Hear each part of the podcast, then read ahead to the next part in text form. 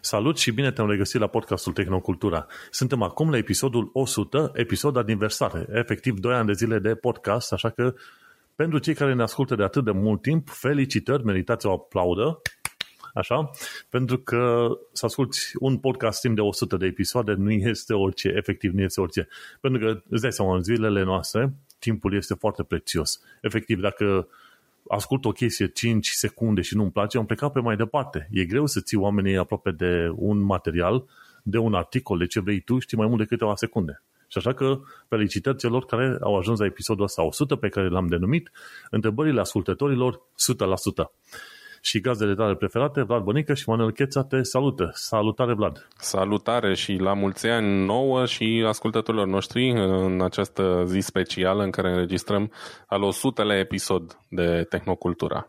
Doi ani de zile n-ar fi crezut nimeni, nici noi n-am crezut, n-am Clar. fi crezut, dar discutăm pe chestia asta mai încolo.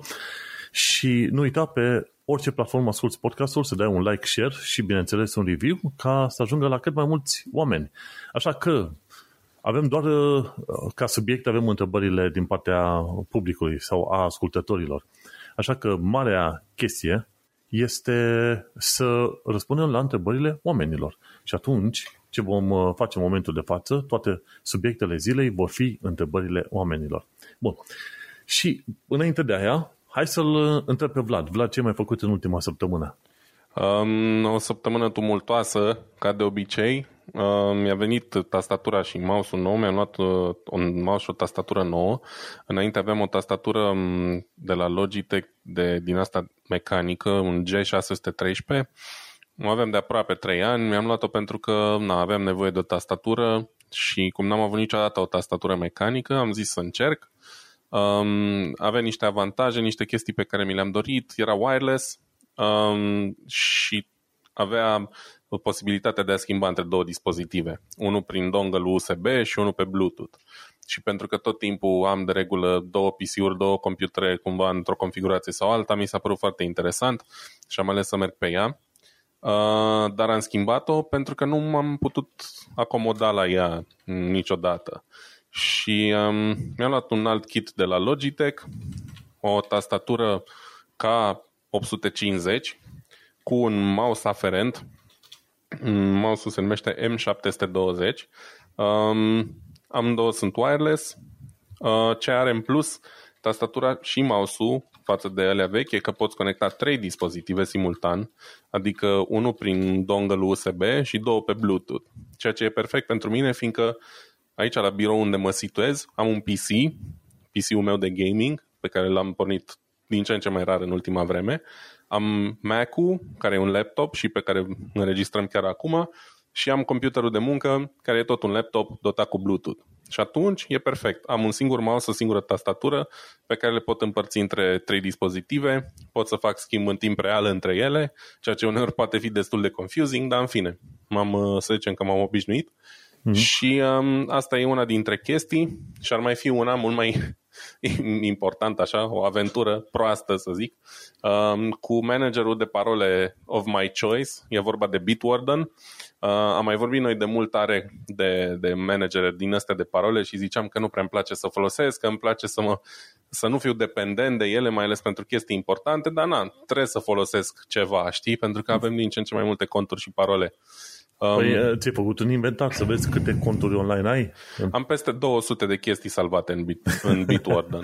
Știi? Hai de capul meu. Eu, 204 eu ziceam, de login-uri am. Știi cum e? Eu întotdeauna ziceam că am doar 40-50 de conturi online diferite, dar probabil dar fiindcă sunt și pe tot felul de forumuri de developer și ce vrei tu pe acolo, cred uh-huh. că mhm. ajung și la 100 și ceva spre 200. Da, deci am în total 204 chestii. Multe dintre ele să zicem că nu sunt super critice, da, mă rog. Ideea e că Bitwarden ăsta îl, îl folosesc pentru că unul la mână mergea foarte bine și doi la mână e gratis. Înainte de Bitwarden foloseam LogMeIn, care îți oferea o variantă gratis până la trei dispozitive. Da? Deci puteam să am, de exemplu, LogMeIn pe Google Chrome și puteam să-l am și pe telefon. După aia, aia de la LogMeIn s-au șmecherit și acum nu mai e voie să-l folosești decât pe un dispozitiv gratuit. Știi? Și îl țineam mm-hmm. pe telefon ca backup la Bitwarden, acolo am mult mai puține conturi pentru că s-au mai adunat între timp. În fine, ideea e că acum vreo două, trei săptămâni ceva de genul am dat să intru în Bitwarden pentru că aveam nevoie de o parolă, de un pin la un card din ăsta de un fel de card de tichet, știi? Uh, nu card de credit sau așa, un card cu o anumită mm-hmm. sumă pe care mi-o încarcă lunar ăștia de la muncă și nu țin minte pinul ăla de, uh, pe de rost, dar l-aveam salvat în Bitwarden. Și dau să plătesc cu el și când intru în Bitwarden să, să iau pinul, Bitwarden meu crășuia de fiecare dată când deschideam aplicația. Fără mhm. eroare, mm. fără absolut nimic. Dădeam să mă loghez, crășuia. Bă, ce naiba se întâmplă? Cum rezolv problema asta? Și tot weekendul ăsta am stat și m-am chinuit și m-am dat de ceasul morții, am făcut update la iOS, am făcut update la Bitwarden, l-am dezinstalat și l-am reinstalat de nenumărate ori. Nu se întâmpla nimic. Mi-am făcut și un cont nou pentru că am zis, bă, poate contul vechi e cumva desincronizat, e o problemă. Ah, mhm. nici, nu reușeam, pur și simplu nu se putea. La un moment dat am început să caut, bă, ce soluții gratuite mai sunt. E, în afară de Bitwarden, nu mai există mai nimic. Mai există una, Log Me Once se numește, dar e cumva mai primitivă, nu e la fel de streamline, nu funcționează la fel de bine, știi? Și am zis, bă, acum trebuie să ajung să folosesc asta sau să plătesc pentru fraierii ăștia de Log Me In, care vor vreo 3 euro jumate pe lună aici în Germania, uh, ceea ce poate nu pare mult, dar pur și simplu e o chestie pentru care n-aș vrea să dau bani, știi? În fine. Uh-huh. Mai ales când există o soluție atât de bună gratis. Și am cedat aseară, a, mi-am făcut și, mi-am resetat și setele la telefon, deci tot. Am făcut tot mai puțin să-mi formatez telefonul, efectiv. Așa. Și aseară, într-un final, am zis, bă, asta e. Intru pe Reddit, la Bitwarden, zic, pun o întrebare și pe Reddit.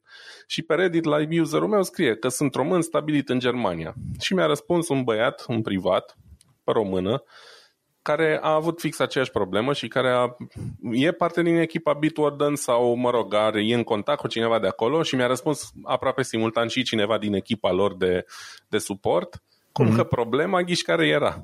Era faptul că am telefonul pe limba română. Deci limba telefonului, deși și înainte le aveam pe limba română, da? Deci nu am schimbat între timp limba sau ceva. Și Bitwarden în sine e localizat și în limba română. E bine, uite, ceva s-a întâmplat cu ultima, ultima actualizare și a bușit chestia asta. Și l-am trecut pe engleză și a mers. Acum funcționează din nou. Deci, deci cu bine atâta durere, timp de o da. zi, două, trei, cât a fost. O, două săptămâni, ce o zi, două, că de două săptămâni nu mai merge.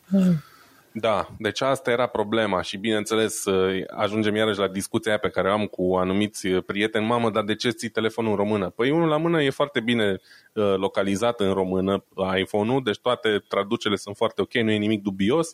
Doi la mână e limba mea natală, logic, dacă nu era deja evident și na, cumva nu mă deranjează să fie telefonul în română. Dar uite la ce s-a ajuns. Acum am ajuns din nou cu el în engleză să vedem cât o ține, că eu vreau să-l, să-l schimb înapoi pe română, știi? Băieții ăștia au zis că e temporară chestia și că lucrează să, să o repare. Să vedem când or să reușească. No, și cam cu asta mi-am ocupat eu ultimele zile.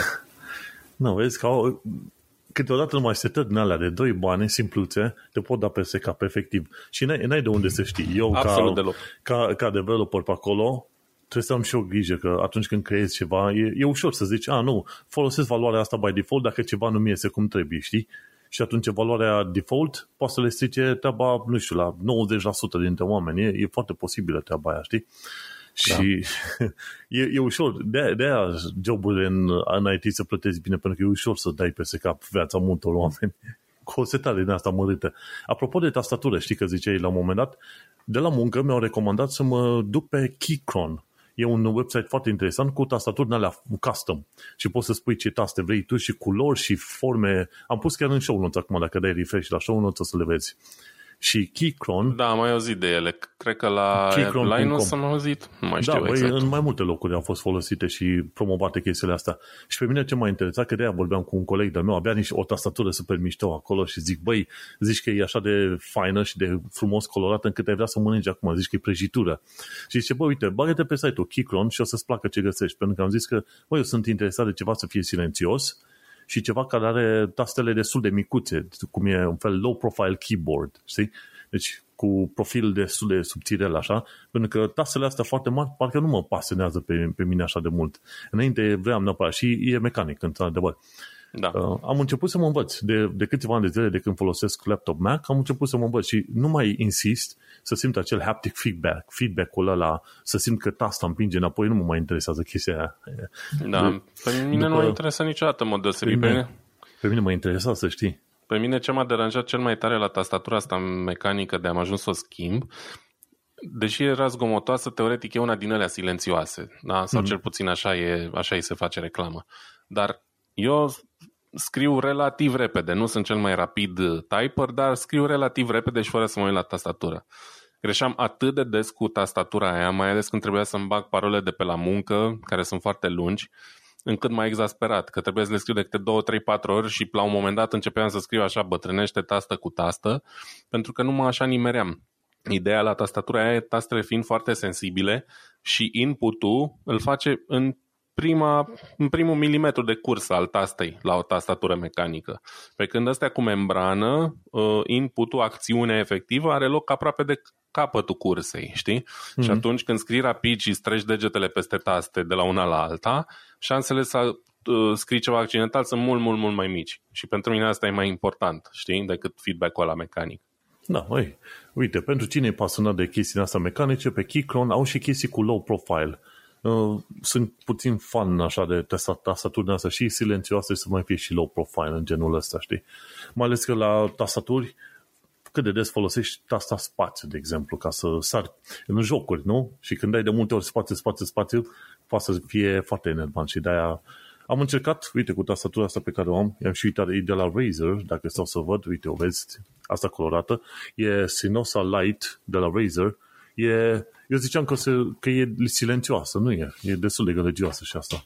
Și așa da. că în curând o să schimb tastatura asta pe ceva, încerc de la Keychron să vă poate merge, ceva slim fit și să văd cum, cum e. Știi cum, eu iau tastatură nouă, nu de alta, pentru că mi-e lene să o curăț pe asta, probabil găsesc eu motive, inventez eu motive că face gălăgie sau ceva, dar probabil mi-e lene să o desfac pe asta, să o curăț și pe aia să o remontez. Așa că eu iau tastatură nouă, știi? Ajută economia, da? Da, e un motiv, orice motiv e bun. Eu am curățat-o pe aia, am curățat, desfăcut-o tastă cu tastă, s-a desfăcut chiar ușor și am curățat-o, uh, dar da, nu, nu mai pot. Din păcate mă încurcă la muncă destul de mult și atunci a trebuit să renunț.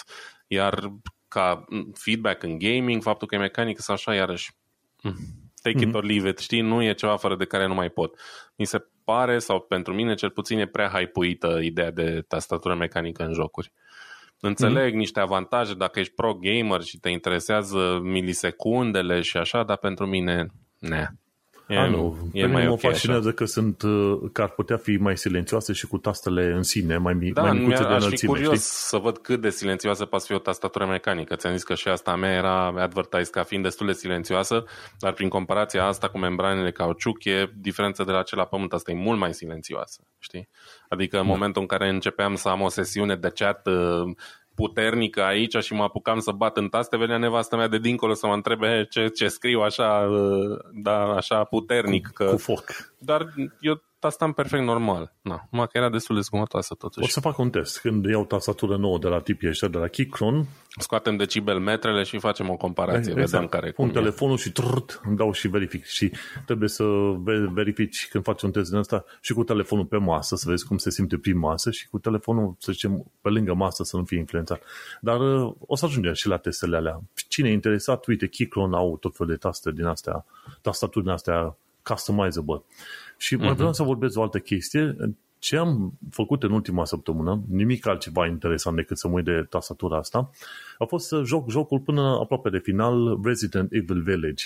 Și mm, okay. efectiv îmi place jocul din mai multe motive, unul dintre ele fiind că e o reimaginare a unui sat românesc undeva din zona Transilvaniei, ce bănuiesc eu, știi, undeva ascuns acolo. Uh, și harta nu este extraordinar de mare, misiunile sunt destul de grele unele și ce mi-a plăcut la Resident Evil Village e că au avut curaj să facă un joc care îți pune puțin creierul la, la lucru. Nu neapărat când e vorba de puzzle-uri, ci vorba de prezentare. De exemplu, când te bați cu un dușman, în mod normal, în tot fel de jocuri îți arată health bar. Știi, știi cât mai, câte lovituri mai trebuie să-i dai cu băta în cap ca să cadă la, la, la pământ. Aici nu. Uh-huh. În Resident Evil nu-ți dai seama. Deci tu, tu împuși până când ăla mai mișcă. și s-ar putea să împuși de prea multe ori pentru că îți consumi gloanțele și asta e un lucru. Deci nu, nu se seama. Un alt lucru, când trebuie să ajungi undeva, trebuie neapărat să te uiți pe hartă și să le gândești tu ruta către acolo. Nu ai Wayfinder, de exemplu. Nu, te duci și gândești tu. Bineînțeles, harta nu, e, nu este extraordinar de mare, dar totuși îți, trebuie să îți aduci tu aminte pe unde ai trecut, să vezi dacă poți să treci printr-o gaură dintr-o casă ca să ajungi în partea alaltă de stradă, de exemplu. Foarte mhm. interesant. Mm-hmm. O altă chestie care mi-a plăcut și interesant așa, inamicii destul de puternici, dar tu nu prea ai muniție, frate. Dacă nu-ți calculezi aproape fiecare, fiecare glonte pe care îl faci tu pe acolo, sunt șanse mari că mai devreme sau mai târziu ajungi să te bați cu vârcolagii aia cu cuțitul. Și e foarte enervant pentru că tu ai doar un cuțit de la micuț de pâine care nici ăla nu taie bine, știi? Mamă, orăsc chestia asta în jocuri. Jocurile în care n-ai muniție destulă, mamă, mamă. E, mă, mi-aduc aminte tot timpul de cum se numesc astea mănene care sunt super celebre și pe care eu le urăsc din suflet. Uh, nu, stilul ăla, ah, ce lapsus am, îmi aduc eu aminte. Revin. Dar zi, zi, zi ce fac el. Deci în uh, sunt sunt faci... RPG-urile astea noi în care ai, te bați cu monștri ăștia imensi și ești super, super greu să-i bați. E o serie uh-huh. de jocuri, dar îmi scap acum Bloodborne, de exemplu, e unul dintre ele. Uh, Soul, ceva? Soul, Soul, da, da, cred că sunt din ale. Da, Dark e, Souls, așa, Dark Souls. Mi, mi se Am avut un lapsus. Nu, și eu le evit pe ale, mi se pare extraordinar de grele. Și acolo, practic, e cam același lucru pentru că tot timpul te chinui să omori pe cineva. Bine, acolo nu prea e vorba de muniție, de mișcări, dar așa, stilul ăsta gen roguelike, unde e foarte ușor să mor de un milion de ori, știi? Nu-mi plac deloc. Am, te, am trecut prin aia, știi, și trebuie să, chiar dacă înveți bine mecanica jocului, să știi dușmanul cum te atacă, sunt, sunt, au fost situații în care trebuia să mă bat cu gigant, efectiv să mă duc aproape cu cuțitul și să-l înțep până m-am plictisit, știi? Deci pentru că asta e. Dar e într-adevăr o experiență interesantă. I-am arătat și partenerii mei jocul. Zic, uite aici, asta e o casă pe cum o vezi prin Moldova sau prin Transilvania. Zice, bă, asta chiar arată ca un sat de la noi. Bineînțeles cu ceva modificări, pentru că satele de la noi n-au atât de multe garduri în alea cu, ce știu, înalte, cu tot felul de chestiuni de, de metal și de sârmă, dar uh, e o reimaginare și eu propun oamenilor să joace acolo, o să fie un sentiment ciudat. E ca și cum, ok, e orașul în care locuiesc, Brașov, Brașov, uh, Brașov București, Iași, și să se întâmple ceva acțiune în zona aia. Să știi că altfel joci un joc când știi că se întâmplă acțiune pe zona respectivă. Și ca ultimă chestie în jocul ăla, mă, n-a reușit să mănânc mici de pește. Trebuia să, trebuia să culeg nu știu ce tipuri de carne și n-am, n-am dat de carnea potrivită. Trebuia pește și încă ceva super special. N-am, uh, n-am făcut combinația potrivită și, și am folosit alte tipuri de mâncare, dar nu micii de pește. Vreau să văd ce-mi fac aia. Bine, micii de pește cred că îți dau uh, un uh, plus la sănătate, ceva de genul ăla, știi? Oricum, niciun fel de mici, nici măcar aia de pește nu se mănâncă corect dacă nu-i mănânci de pe un carton. Deci trebuia să găsești un carton ca să pui mici de pește pe el, că ea nu se mănâncă de pe farfurie. fără muștar ți servea. Deci asta era altă treabă. Mă, da, aia mici, cu, pește cu muștar, nu știu cum e, nu cred că am încercat niciodată. Deci... da, dar mici fără muștar e altă treabă. Mă, și continuând, jocul este foarte fain pentru cine are timp și chef uh, să joace, dar trebuie să ai grijă că în destule cazuri inima o să sare așa în gât și până înapoi, că o să te sperii de, nu de puține ori. Și asta e. Recomand Resident Evil Village, super fain. Și cam atâta cu ultima mea săptămână aventuroasă, știi? Bun. Păi, ce să zic, hai să începem cu întrebările. Uite, au trecut aproape 20 de minute de când am început noi și avem multe, de, multe întrebări. Ne-ar fi plăcut să avem și mai multe, dar începem prima prin a vă mulțumi celor care ne-ați scris. Uh, niște întrebări interesante și sunt sigur că o să ne lungim destul de mult la povești chiar și cu astea. Și ce să zic, oricând aveți întrebări pentru noi, nu vă sfiiți, puteți să ne trimiteți întrebările și noi răspundem cu drag la ele. Ne-ar plăcea mult mai multă interacțiune cu ascultătorii noștri, așa, chiar dacă sunt puțini, da? Dar um, în felul ăsta știm că ne ascultați, știm că vă interesează ce avem de zis aici și poate vă putem ajuta cu o, cu o părere, ce să zic. Da, e foarte bun și uite că una dintre metodele prin care putem comunica e prin Reddit, în principiu. Probabil ar trebui să mai găsim și alte metode prin care oamenii pot comunica cu noi, gen să avem un server de Discord deschis din când în când, ceva de genul ăsta, știi? Și atunci poate oamenii trimit. Am putea face să, să avem doar de server de Discord deschis și să anunțăm ora la care vom fi pe acolo, dar înregistrarea să nu fie neapărat pe Discord și doar să, să fie pentru noi, gen, băi, uite, suntem live, Că noi în principiu suntem live marțea la ora 7 seara, ora UK-ului. Asta, asta ar fi cât? Ora 9, ora României, ora 8, uh-huh. Mhm. ora Germaniei, nu? Ceva uh-huh. de mhm. genul ăsta. Și în principiu ne, ne cam ținem de programul ăsta. Câteva minute înainte sau după, dar în principiu ne ținem. Deci, probabil în materie de comunicare am putea face sesiuni de asta live de chat. Nu să facem înregistrarea live, adică video, dar probabil sesiunea live. Și atunci cred că ar merge, nu? Ne mai gândim. Vedem. Um, am vrea să știm că e interes pentru așa ceva în primul rând, ca să nu, uh, cum să zic, să nu muncim degeaba la ele. Uh, hmm. Să ai un server Discord, să-l mai și moderezi și așa mai departe. Poate fi uneori de destul de challenging, dar uh, dacă e cerere, facem cu drag. Bun, hai să începem. Încep tu, Manu? Da, prima întrebare e că cum ați pornit podcastul, ce v-a inspirat și de ce ați ales să faceți acest, de ce ați ales să faceți podcast. Ei, acum îți seama, sunt, uh, sunt două părți, deci cu podcastul și ce, ce v-a inspirat și după aia ultima are o altă ramură, știi, deci cred că avem două, trei părți într-o singură întrebare. Deci, ci că podcastul ăsta a fost pornit din ideea mea de a face ceva pe tehnologie. Podcastul ăsta e, de fapt, la iterația numărul 2 înainte de podcastul ăsta au existat 38 de episoade de Tehnocultura SciCast. Deci a fost un podcast de știință, făcut începând, început prin 2000, în principiu 2017, dacă mi-aduc eu bine aminte. Am făcut câteva zeci de episoade, adică 38 de episoade pe partea de știință, de unul singur, și după aia n-am mai făcut aia pentru că du, lua foarte mult timp, știi? Faci tot felul de documentare, verificare și fiind podcast de știință trebuie să faci cât de cât uh, exact, cu tot felul de detalii. Și nu merge atât de multă părerisică într-un podcast de știință pe cât merge într-un podcast de tehnologie. Și atunci necesita foarte multă muncă din partea mea să-l să țin în picioare. Așa că, poc, am făcut pauză, n-am mai făcut niciun fel de lucru cu el și am zis, poc, poc. Și ce s-a întâmplat? La un moment dat uh, am zis, ok, vreau să reponesc podcastul ăsta. Am, am pomenit treaba pe podcastul Un Român în Londra și cumva Vlad a ascultat episodul ăla de podcast Un Român în Londra și a zis, băi, știi, hai că n-ar fi rău să lucrăm împreună, știi? Chiar um, tu ai venit. Am altă variantă la chestia asta. E similar. Nu mai știu dacă cumva, cred că înainte să spui tu chestia asta, am vorbit noi eu aveam deja un podcast sau, mă rog, acum... Acolo ajungeam și la chestia asta, că, da. că de ce ai ales să faci podcast? Tu deja făceai podcast înainte și eu la fel, deci două rute diferite. Da, aveam două rute diferite, tu aveai un român în Londra, eu mă apucasem la vreun an după ce am emigrat în Germania de podcastul Diaspora Cast, care trebuia să fie și a fost um, un podcast uh, de interviu cu um, români stabiliți în afara României, din diferite da, uh, cum să zic, walks of life, cum se zice, da? de diferite meserii, uh, diferite, uh, pur și simplu oameni normali, nu erau celebrități sau mai știu eu ce, um, vocea lor, povestea lor. Motivul pentru care l-am început a fost pentru că am căutat la un moment dat uh, ideea asta de podcasturi de expați. Am dat de un tip Sean Berens, un sud-african stabilit aici în Germania, Uh, m-am autoinvitat practic la podcastul lui care începuse de puțin timp și căuta uh, invitați la rândul lui. Era un podcast dedicat expațiilor din Germania. Și el m-a motivat și m-a inspirat să încerc și eu ceva similar.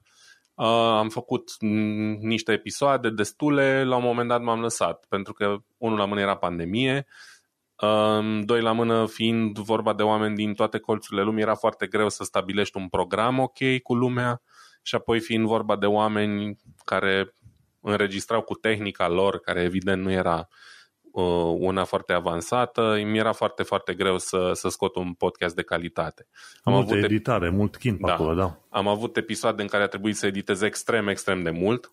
Într-un fel mă bucur pentru că m-am învățat să folosesc niște tooluri interesante um, și am noroc că am și un, și un amic care se pricepe bine la chestia asta și am primit uh, sprijinul lui și am reușit să scot niște episoade atunci care, dacă ar asculta cineva înregistrarea inițială versus cum a ieșit episodul, ar zice că nu e adevărat, că aia nu e, nu e din aceea sursă, știi?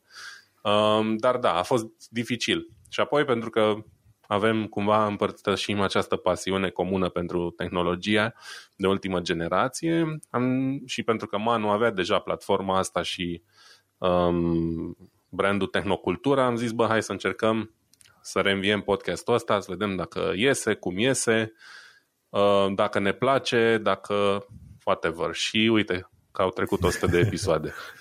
da, efectiv, pentru că atunci când am început nu, nu era chestia obligatoriu, gata, neapărat ne punem să facem 100 de episoade sau ceva. Am zis, mă, facem până când până când putem, până când ne duce, să zicem, energie. Și să nu uităm că eu am fost invitat la tine, la Diaspora Cast. Și așa ne-am cunoscut noi cumva. Exact. Um, și... Cred că mi-a zis de tine uh, tipul ăsta de la Radio Punct, unde, unde ai tu podcastul celălalt. Sorin Ciociu, parcă el mi-a spus da, de da. tine. Și așa am, am intrat în legătură. Și așa am discutat și de tehnologie și atunci ai zis, ok, hai să ne, hai să ne ocupăm de un podcast de tehnologie împreună. Eu vreau să fac podcastul ăsta, numai că specificasem într-unul dintre episoadele mele că de unul singur parcă nu mai vreau să fac. E, e greu să faci, orice îi face e greu să faci de unul singur și ai nevoie de, de cineva cu care să faci un co-host, cineva cu care să duci lucrurile mai departe, știi? Când pici tu în genunchi, ăla altul să te ridici, să mergi pe mai departe, știi? Da, absolut. E foarte greu să faci un podcast singur, indiferent ce fel de podcast faci. Trebuie să vorbești de două ori mai mult decât dacă ai un interlocutor și așa mai departe, da? Cu cât, cu cât mai mult, cu atât mai bine într-un fel. Um, și eu primele două episoade din Diaspora Cast le-am făcut singur cu, m-am pus pentru că habar nu aveam cum să încep și primele două le-am înregistrat efectiv direct pe telefon ca să îmi fac curaj, să văd ce se întâmplă, să văd care e feedback-ul și așa mai departe. Uh, n-am ajuns să am foarte mulți ascultători, e greu să crești un podcast, mai ales organic și mai ales dacă nu ești vedetă da, de niciun fel mm-hmm. uh, și mai ales pe limba română, dar cumva am făcut-o mai mult din pur interes și curiozitate și din pasiune pentru formatul ăsta. Exact. Și pe noi, na, ce, ce, ce m-a inspirat pe mine să fac podcast, o să spui tu pe partea ta, Vlad, dar pe mine ce m-a inspirat era faptul că am avut la un moment dat emisiune la TVS Brașov și am zis, mă, nu vreau să-mi pierd exercițiul al exprimării vocal, așa, a ideilor, a gândurilor, a ce vreau să spun eu. Și atunci am zis, ok, hai că fac un podcast. Și am făcut podcastul în român în Londra în 2016, pe, pe care încă îl mai am și la ora asta. Și așa am ajuns să fac uh, podcast, în genere. Și ce, ce mă inspiră? Faptul că învăț ceva și vreau să transmit acea învățătură ceva pe mai departe. Tot mai încolo. Aia, aia mă inspiră pe mine. Păi, știi cum e? Contează când ai pe cineva care e cât de cât pasionat de un domeniu și să-ți vorbească din propria lui experiență. Băi, astăzi am aflat că dacă mergi pe gheață, alune și cazi în fund. Poate e relevant pentru altcineva care nu știe treaba aia, știi? Și asta m-a inspirat și de-aia am făcut uh, podcast. Și ca format, Uh, m-am, uh, m-am orientat pe podcast ca format pentru că nu vreau să fac video. Asta era ideea. Deci vreau să fie ceva, un alt mediu decât scris, dar nu vreau să fie video. Și așa că eu așa am stabilit pe audio. Nu știu în cazul tău. Um, să zicem că am copilărit în anii 90-2000. Da? Uh, eu sunt născut în 86 și cumva era perioada de gloria radioului, inclusiv în România cu um, Andrei Gheorghe, cu uh, Vlad Craioveanu, cu cine Dumnezeu mai... Până și Cristian Tabără avea o emisiune la un moment dat pe Pro FM care se numea Rocada, deci era un preot care avea o emisiune despre muzica rock și în care încerca să uh, treacă peste toate clișeele astea că un popă n-ar trebui să asculte rock sau mai știu eu ce. Toate late night show-urile astea românești le ascultam pur și simplu numai pe asta adormeam și mi-a plăcut la nebunie. Și pentru mine a fost așa, aproape trist uh, momentul în care s-a renunțat încet încet la emisiunea de radio și tot a devenit aceleași 20 de melodii în buclă de dimineața până seara, știi? Um, apoi, când a apărut formatul ăsta podcast, multă vreme n-am știut ce, cu ce se mănâncă, oricum în România nu exista și să zicem că am început să ascult din ce în ce mai mult undeva prin 2015, ceva de genul 2016, am început să ascult uh, din ce în ce mai mult. Am avut și timp mai mult pentru asta sau mi-am dedicat timp mai mult pentru asta și am descoperit că pot să ascult niște oameni care mă distrează, niște subiecte interesante și așa mai departe, gratis, on demand, adică exact când vreau eu și la ce oră și că nu depinde un post de radio și de toanele lui și așa mai departe. Știi? Deci cumva pentru mine formatul ăsta de podcast e urmarea directă a radioului lui Late Night care îmi plăcea mie atât de mult și pentru că e foarte ofertant și e foarte simplu, da? Tot ce ai nevoie e un microfon cât de cât decent, um, un setup minimalist și poți să-ți înregistrezi podcastul. De asta e fain podcastul, da? Dacă crezi că ai ceva de spus, ceva interesant, dacă vrei să vorbești cu cineva, dar să și înregistrezi, gen cum facem noi acum, um, e foarte, foarte simplu să, să faci chestia asta. Video e mai greu. Pentru video trebuie să fii fotogenic, în primul rând, trebuie să ai un setup decent, trebuie să știi să editezi video, ceea ce destul de greu sau poate fi greu dacă vrei să ai conținut de calitate și așa mai departe. Podcastul e foarte simplu, așa ca hobby de, de, de prins și de făcut. Cam asta e chestia. Da, și de aia. Până la urmă, podcastul a, a devenit mediul cât mai potrivit și prefer ideea de podcast și nu, să zicem, fișier audio stick pentru YouTube, pentru că podcastul poate să fie distribuit peste tot. Cum sunt blogger la origine, ca blogger preferam ca materialul meu să fie transmis prin RSS și pentru mine a contat formatul ăsta de podcast pentru că este transmis tot prin RSS, efectiv, știi? Și atunci îl creezi într-un loc, îl, îl țin pe un server, dar toată lumea poate să-l asculte prin orice fel de platforme vor ei, posibil și imposibil. Și, de, și din punctul ăsta de vedere m-a interesat formatul ăsta de podcast. Hai să mergem la următorul, următoarea întrebare, ci că ce planuri avem pe, cu podcastul pe viitor. Și cred că tot eu continui așa. În principiu, podcastul ăsta vreau să fie cam ce mi-ar fi convenit mie să existe în România când începeam eu să ascult podcasturi. Și am început să ascult podcasturi undeva prin 2010. Și ascultam This Week in Tech, This Week in Google, făcute de Leo Laport. Oamenii au, au ajuns deja la 1800 de episoade. 1800, nu 100, 1800 de episoade. Oamenii fac podcasting din 2005, gândește-te. Și atunci, cu podcastul ăsta, ce vreau să-l fac, să-l continui și să îi provoc pe alți oameni să facă alte podcasturi. Băi, am înțeles că doi indivizi oarecare mutați undeva prin Europa au făcut un podcast. Eu pot să fac mai bine decât aia. Bun, și atunci sunt interesat să văd oameni care fac ceva mai bine decât noi sau ca noi, dar să fie inspirați de ceea ce facem noi și atunci, bineînțeles, dacă aflăm de podcasturile alea și ni se pare relevante, de ce nu? Am vrea să le promovăm fără niciun fel de bai pe aici. Și cam asta este planul podcastului. Bineînțeles, ne-ar conveni ca podcastul ăsta să ajungă la 1000 de ascultători, la 10.000 de ascultători pe episod, la cât mai mulți posibil. Și, într-un fel, gândul meu ar fi cu podcastul ăsta să se provoc și pe oameni să-și pună întrebările potrivite. Băi, trebuie să-mi cumpăr cea mai scumpă placă video, trebuie să am cel mai nou monitor, trebuie alea. Nu, probabil că nu. Știi, trebuie să mergi pe chestiuni ce sunt relevante pentru viața omului, de viața de zi cu zi a omului și cam atâta, știi? Ce zici tu, Vlad? Da, uh, tot ce a zis Manu e foarte valabil, oricum el, el este patronul acestui podcast, uh, eu doar mă, mă bucur că pot lua parte la el.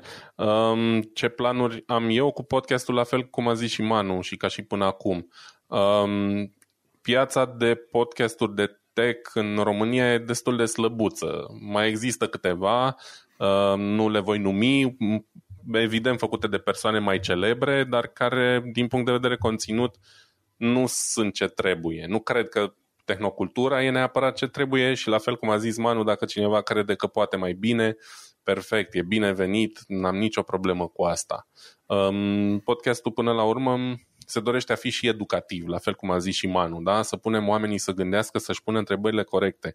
Există, și o să vorbesc acum despre un subiect pe care l-am evitat, dar uh, există piața asta de influenceri în România, inclusiv influencer de tech, al cărei principal reprezentant este domnul George Buhnici, care a apărut uh, într-o lumină neflatantă în scena reflectoarelor în ultima vreme și unde se face foarte multă reclamă și sunt ridicate în slăv produse care nu merită. uh, să fie ridicate în slăvi.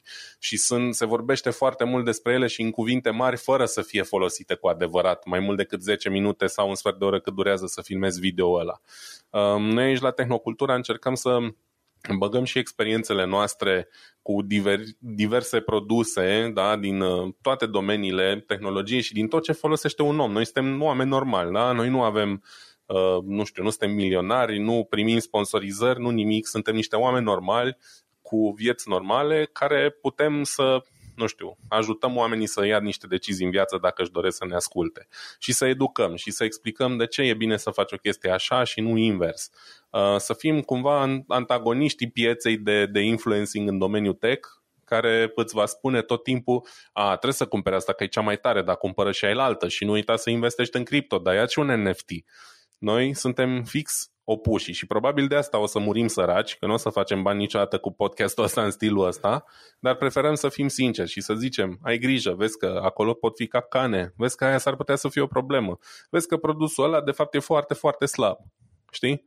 Și atunci, cine își dorește să afle și, cum să zic eu, din experiența unui utilizator normal, um, poate să ne asculte și, și să afle chestia asta. Cine își dorește doar să vadă un unboxing deosebit, colorat, frumos, filmat cu camere de multe mii de euro, are resursele respective la îndemână.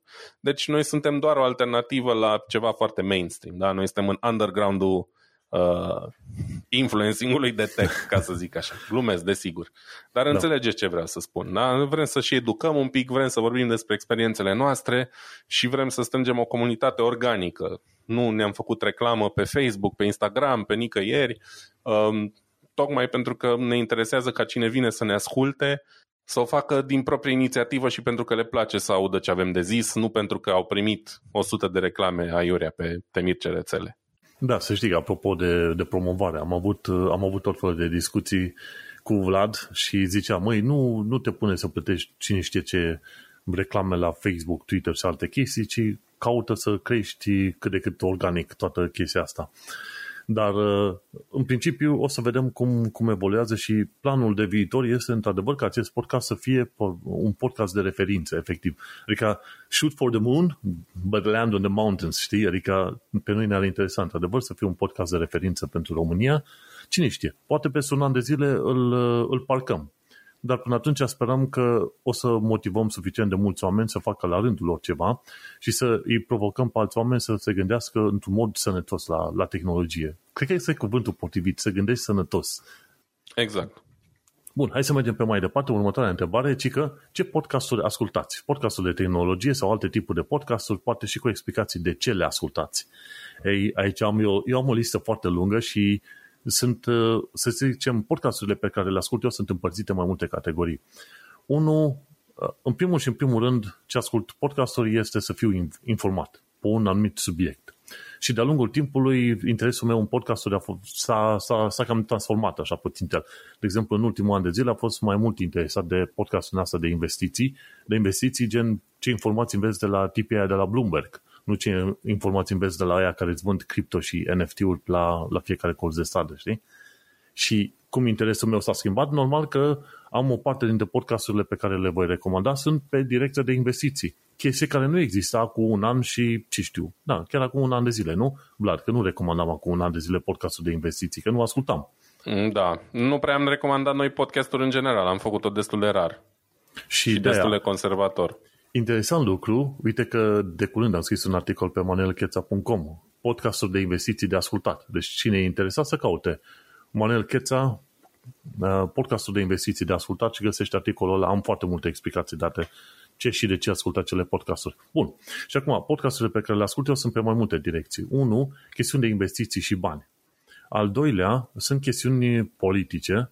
Al treilea, sunt chestiuni din astea de, cum îi zice, de tehnologie în genere, gen gadgets și ce știu, This Week in Tech te, și alte chestii. Uh, mai e de dezvoltare, de coding, de coding și de viața de programator, sunt vreo câteva și bineînțeles am și de istorie, vreo câteva dintre ele. Și să trec, uh, să trec prin, prin listă așa, ok? Pe categorii. Nu o să dureze mult, doar un minut, două. Pe categoria de investiții, e așa, e Bloomberg Intelligence, e The Investopedia Express, după aia mai este The Witch Money Podcast, după aia e Barclays UK Personal Finance, după aia mai vine Switch Your Money On, după aia What Goes Up and War și Word on the Street. Cred că asta ar fi alea de investiții pe care le ascult eu. Bineînțeles, nu reușesc să ascult toate episoadele, că n-ai cum, dar în principiu ce fac mai întâi ascult astea și după aia trec la altele, dacă îmi convin subiectele. După aia, pe linia de programare, de exemplu, ce îmi place și ce mă interesează este programare și tehnologie, așa. E de Changelog, Software Development, după aia e IRL, In Real Life, Online, Online Life is Real Life, este un podcast făcut de cei de la Firefox. După aia, pe chestii din asta de dezvoltare, mai este de programare, este JS Party, podcast, și după aia, în afară de asta, pe mai departe, mai e Syntax FM și The Stack Overflow Podcast. Cam asta mai sunt. Bun. Pe chestiuni de tehnologie în genere, podcasturi care cumva se aseamănă cu ceea ce facem noi, ascult This Week in Google, This Week in Tech, Security Now, așa, e The Tech Guy, e Windows Weekly, e de Tech Dirt, stai că mai am Tech Dirt, hai să ne ducem mai scurt, All About Android, This Week in Retro, Gadgets, și Material. Și bineînțeles, uh, e cam greu să le, să le ascult chiar pe toate astea, dar uh, cum pot mai ascult un episod sau altul când mai am așa ocazia, o să explic imediat când și cum le ascult. Și ce alte podcasturi mai ascult? Mai ascult din astea de psihologie, gen You Are Not So Smart. E foarte interesant podcastul ăla de psihologie. După aia mai, eu mai am o listă, inclusiv ICR Podcast, care publică în ultima perioadă cam o dată la 1, 2, 3, 4, 5 luni, ceva de genul ăsta. Dar uh, eu am ascultat de la primul episod, din 2016, 2015, pe acolo, din 2015, da. Uh, mai ascult un episod, un podcast se numește Gastropod, despre știință și istoria, să zicem, uh, mâncării. Foarte interesantă. După aia am ascult chestii de istorie, gen Dan Carlin's Hardcore History Addendum. După aia Common Sense with Dan Carlin și Dan Carlin's Hardcore History. Deci trei de la Dan Carlin. Deci omul ăla ar putea să-ți povestească despre pietre și totuși l-ai ascultat pe bune. Deci e genial ce, ce face omul ăla în podcast. Dan Carlin. Și după aia încă mai am o listă, Diaspora Cast, nu mai publică, dar mai aveam o listă pe aici. e încă lista mea pe acolo. Și cam, cam atâta, dacă e vorba de podcasturi, cam astea sunt. A, și mai e unul numit Politicos Westminster Insider, când vreau să mai aflu despre scandalurile din guvernul, din Parlamentul uh, Britanic și cam atât. Deci, cred că în total sunt vreo 40 și ceva de podcasturi, dar le ascult pe cum pot. Prima oară uh, chestiile de investiții, după aia chestiile de tehnologie și după aia restul, în funcție de timpul pe care l-am. Și modul în care ascult eu podcasturile astea este de obicei, după ce termin munca, ajung acasă și pornesc jocul Fuel, acel joc cu hartă enormă, și mă plimb prin jocul ăla în timp ce ascult niște podcasturi, jumătate de oră, o oră, cât reușesc eu. Și uh, cam asta fac. În timpul meu liber, cam asta fac, după muncă. Ce mai am ocazia, câteodată în weekenduri mai ascult, dacă nu mergem undeva la plimbare, tot așa, când, uh, când mai reușesc. Nu ascult podcasturi pe drum sau în timp ce lucrez. Ah, plus că ce mai ascult podcasturi e când mă duc la birou. De cele mai multe ori, atunci dau drumul la vreo 2, 3, 4 podcasturi și le ascult în timpul serviciului, în timp ce fac coding sau alte prostii din alea pe acolo. Și deci cam astea sunt situațiile în care eu ascult podcasturi. Rândul tău, Vlad. Da, o listă foarte completă și complexă de podcasturi la manul. Eu sunt uh, mai simple-minded așa. Um, iubirea mea cea mare sunt podcasturile de comedie. Cu ele am început și pe ele le ascult cel mai des, să zic așa. Um, probabil cel care m-a nu care neapărat care m-a influențat, dar care m-a ajutat cel mai mult în momente grele, inclusiv Uh, în perioade lungi de, de plecat din, de acasă, de, din România, um, este podcastul lui Teovio și Costel, între show podcast, um, care are câteva sute de episoade și sunt efectiv ei stând de vorbă la o bere, vrute și nevrute, verzi și uscate. Am ascultat de cel puțin două ori uh, podcastul ăsta și am avut un drum de România acum mai mulți ani, în care am venit singur din, din München, m-am dus acasă și unde am ascultat doar între show-uri timp de aproape 15 ore. Deci am o relație specială cu podcastul ăla. Um, ICR podcast îl am și eu, shout-out Dorin Lazar, uh, am și podcastul de istorie, um, tot cu Dorin Lazar și Sergiu Motreanu, uh, ICR podcast e cu, um, cu Ovidiu Eftimie. Um, podcastul de istorie e probabil unul dintre cele mai bune podcasturi în limba română, foarte complex și pe un subiect extrem de interesant și despre care nu se vorbește la nivelul ăla cum să zic eu, nici la școală, nici în, în multe alte părți, în afara câtorva experți. Um, Apoi, mai am multe, ascult multe podcasturi de comedianți în limba engleză. O să-l menționez pe cel mai bun dintre ele sau cel pe care îl consider eu cel mai bun la momentul de față. Se numește Are You Garbage? Um, cu doi tipi, Kevin Ryan și H. Foley. Și care e premisa show-ului? Uh, au invitați, majoritatea comedianți, bineînțeles, și le pun întrebări ca să stabilească dacă sunt white garbage sau, mă rog, nu neapărat white garbage, dacă sunt garbage sau nu, da? Gen, dacă sunt uh, oameni din ăștia care au crescut, uh, nu știu, de cea mai joasă speță, de la întrebări, nu știu, dacă mai ai un al doilea frigider în garaj care e frigiderul vechi din casă, uh, dacă ții ketchup în frigider sau pe masă, dacă ții unt un frigider sau pe masă și așa mai departe. Este extrem de, uh, de amuzant, Um, recomand absolut oricui.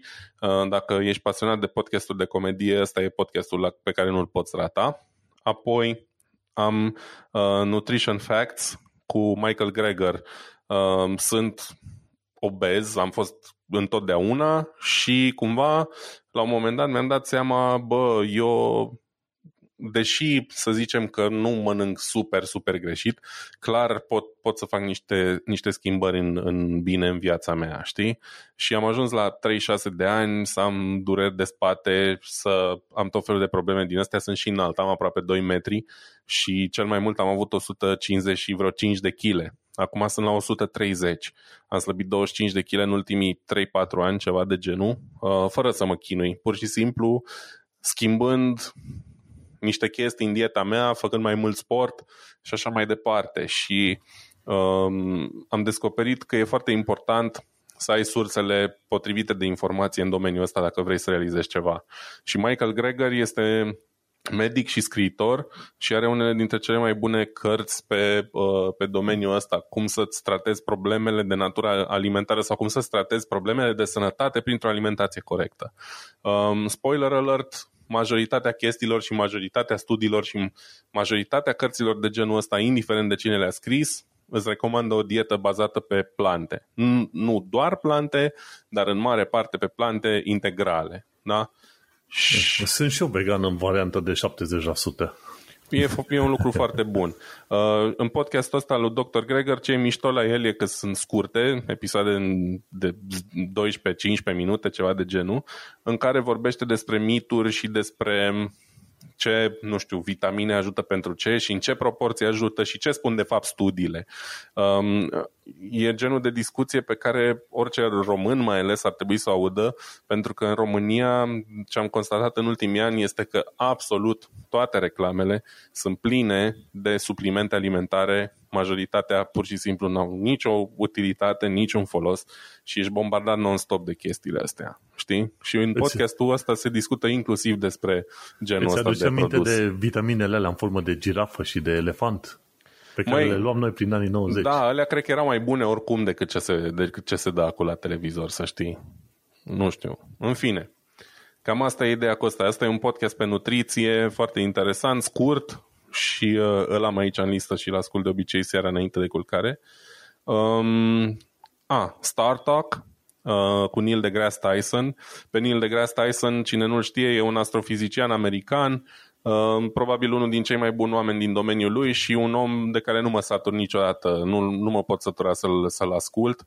Absolut orice domeniu dezbate, e extrem de interesant, e extrem de deștept, um, are un mod foarte fain de a povesti și de a explica uh, subiectele și Startup e efectiv podcastul lui în care dezbate chestii referitoare la efectiv ce e în lună și în stele, dar și lucruri mai pământene, da? din sport, din nutriție, din uh, internet, din absolut ce vrei tu. Acoperă foarte multe subiecte cu diversi invitați.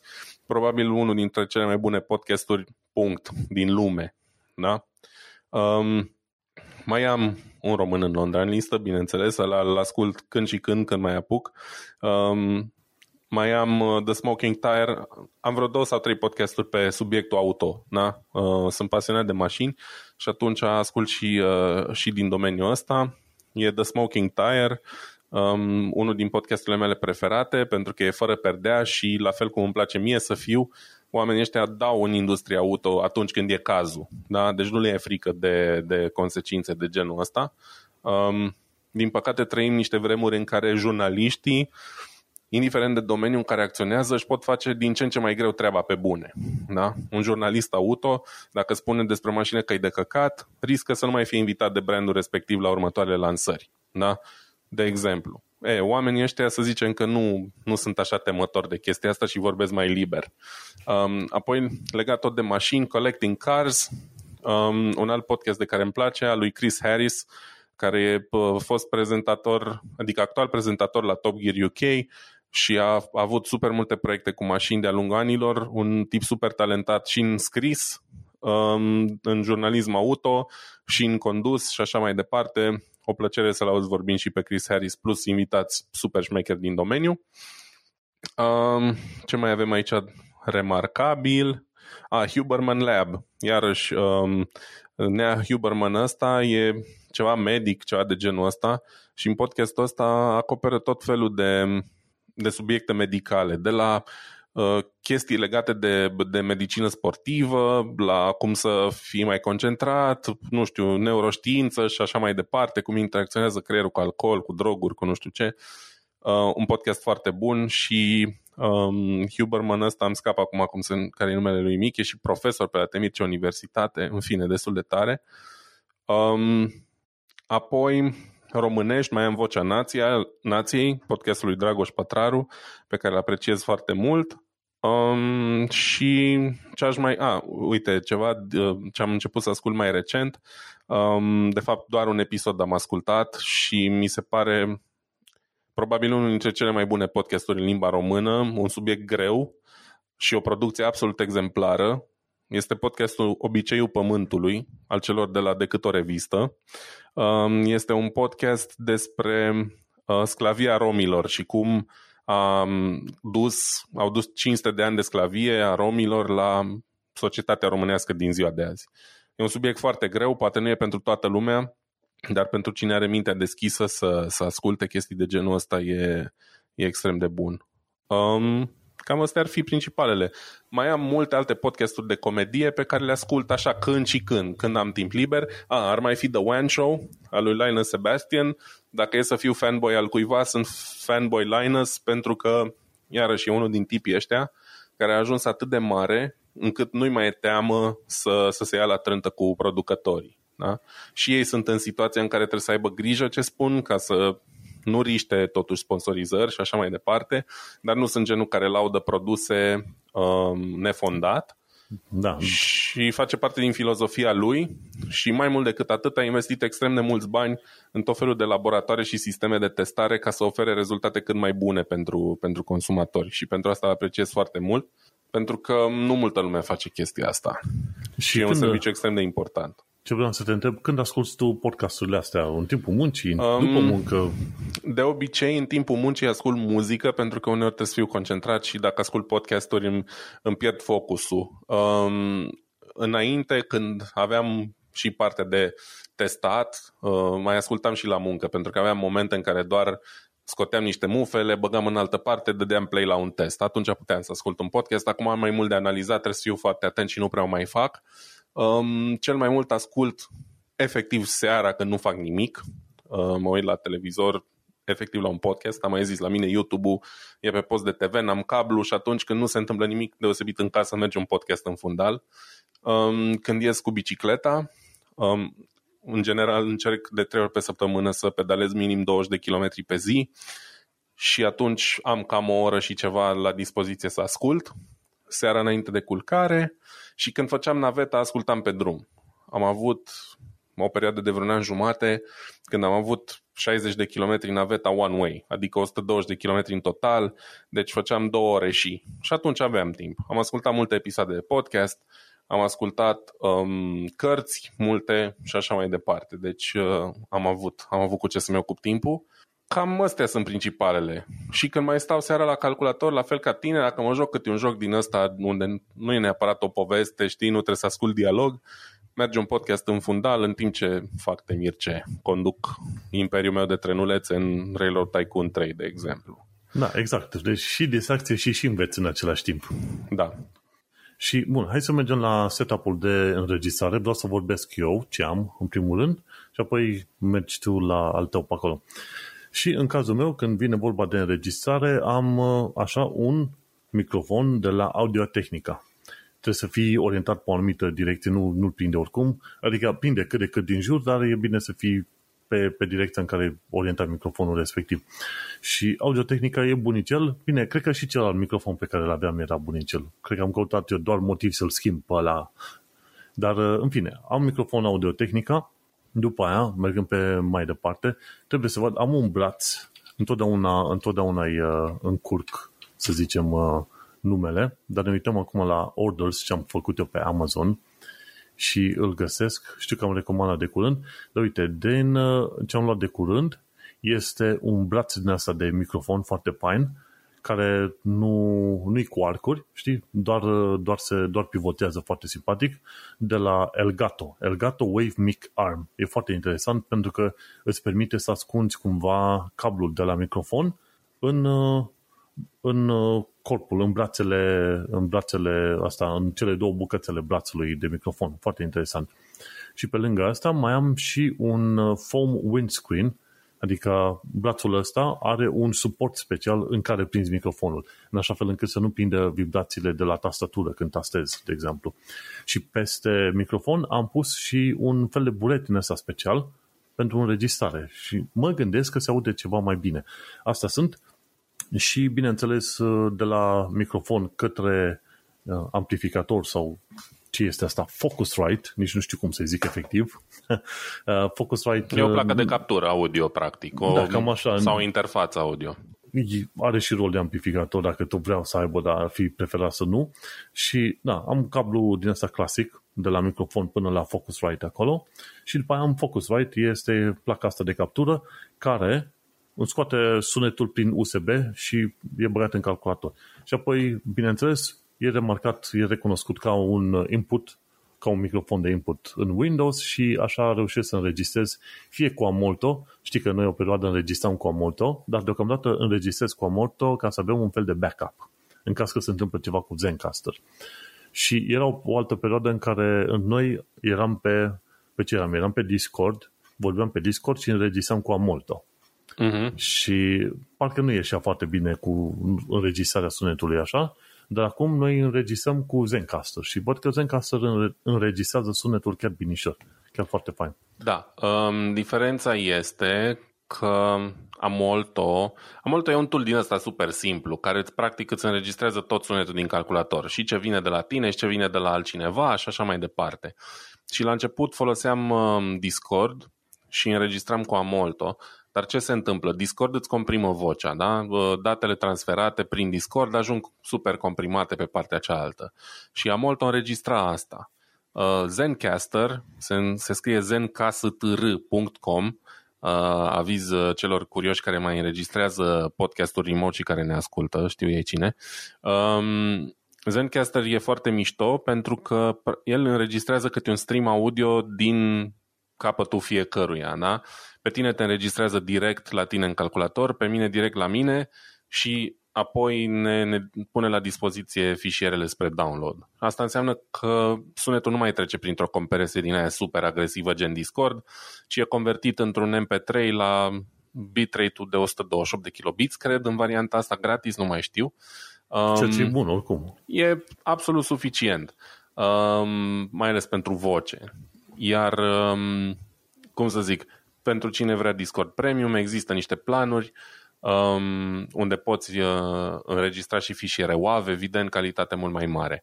Dar noi suntem amatori, nu facem bani din asta, ne bucurăm când există soluții gratis și suntem fani soluții gratis um, și atunci folosim uh, Zencaster. Iar eu am trecut prin mai multe setup-uri, povestea e mai lungă. Am avut și eu la un moment dat uh, o placă de sunet Focusrite Scarlett 2i2, generația a doua, cred, cu tot cu microfonul aferent de la, de la Scarlett, de o calitate absolut suficientă pentru, pentru ce facem noi, dar um, ce nu mi-a plăcut foarte mult era tot convolutul de fire și complicația. Când ai un microfon analog, o placă de captură și așa mai departe, erau mult prea multe chestii și am vrut să simplific setup-ul. Am schimbat pe un microfon um, Blue Yeti, um, Blue fiind o marcă Logitech, a fost o mizerie, nu recomand nimănui. Sunetul nu e rău, nu e nici extrem de bun. Problema e că de când a venit, în secunda în care atingeam vreun pic cablu USB care intra în, în microfon, un cablu micro USB, se întrerupea conexiunea. Și asta pentru Zencaster însemna că trebuia să dau refresh la pagină ca să-și revină, ceea ce era extrem, extrem de supărător. Trebuia să am grijă să nu mă mișc, să nu ating nimic, ceea ce vă dați seama într-o oră și două de înregistrare e aproape imposibil. Și atunci am renunțat la el, am avut noroc că l-am putut duce înapoi, nu mai eram în perioada aia în care puteam să-l returnez fără, fără să da, dau explicații. am ajuns cu el la Saturn și când am început să explic, să explic doamnei de acolo ce se întâmplă și care e problema, s-a uitat la mine și a zis, îți dau banii înapoi. În mod normal ar fi trebuit să-l trimită la reparat, dar n-a înțeles nici ce, care e problema și a zis că scapă mai, mai simplu de mine așa. Probabil Eu... credea că devii italian. Da, mă rog. Uh, și uh, de mult de mâine așa papapac. Da, eu i-am explicat în cât mai puține cuvinte, din punctul meu de vedere foarte clar, dar nu contează. M-am bucurat că mi-am luat banii înapoi și cu jumătate din banii ăia mi-am luat acum, pe asta înregistrez acum, un microfon Rode Podcaster. Rode e o marcă destul de cunoscută de, de microfoane, fac produse de la unele destul de basic până la unele extrem de bune și scumpe. Asta e mai în gama low-end, e un microfon dinamic cu, care e direct pe USB, deci nu am nevoie de uh, placă de, captură, de, da, de placă de captură, de interfață audio, de nimic. Îl bag direct în laptop, sună bine, fiind dinamic, atenuează foarte mult din zgomotele din jur, ceea ce pe mine mă interesează, că mai joc cu chestii pe aici, n-am stare, mă joc cu o telecomandă, mai tastez ceva, una alta și l-am luat la jumătate de preț, că nu l-am luat nou. L-am luat la mâna a doua, în general microfoanele nu prea se strică, și se aude și... bine, nu? Pot să zic că se aude bine. Da, chiar se aude decent și sunt, uh, sunt foarte mulțumit de el. Pentru mine asta a fost important, să, să fie un setup cât mai simplu. Mi-ar plăcea să am și eu un Shure SM7B, care e microfonul ăla negru mare, standard, pe care îl are toată lumea și pe care l-a făcut celebru Joe Rogan um, și care e industry standard, dar la nivelul ăla la care faci sute de milioane din podcast. Pentru noi e mai mult decât suficient setup-ul ăsta. Da, da și a. înregistrăm pe Zencaster, apoi mai e și partea asta de software. Um, am un soft drăguț care se numește Levelator prin care le trec pentru că evident, noi ne înregistrăm într-un studio, ci la distanță. Manu are un volum la microfonul lui, eu am un volum diferit. Le băgăm în Levelator, al cărui scop e să le transpună la cam același volum mediu pe amândouă, ca să nu l-au zis pe Manu în șoaptă și după aia vin eu urlând, știi, sau invers. Exact, știi? da. E foarte important pentru mine ca podcastul să fie ascultabil. Evident, nu avem o calitate ieșită din comun, dar credem că e ascultabil. Din când în când mai ascult, pur și simplu doar ca să mă asigur că e ascultabil. Îl ascult în mașină, îl ascult în căști și așa mai departe știi? Și atunci ne calibrăm cu, cu chestia asta. Exact. Gândește-te când e vorba de sunet la podcast, cred că oricât de interesant ar fi subiectul tău și oricât de interesant ar fi oamenii în discuția respectivă, dacă sunetul nu este bun, cât de cât curat, fără gălăgie din jur, fără scârțituri, fără alte prostii, nu, nu cred că o să-l asculti prea mult timp. Nu o să-l asculti. Nu, eu, eu știu chestia asta și dacă e prea boomy și uh, basul se aude prea tare, devine agasan și dacă părțile quiet sunt prea quiet și trebuie să dai volumul tare și apoi râde unul, hă, hă, hă, în gura mare și deodată îți sparge timpanele și trebuie să-l dai încet, o să îți vină să te arunci cu mașina de pe pod, știi? Și atunci e important ca sunetul să, să fie cât mai ok.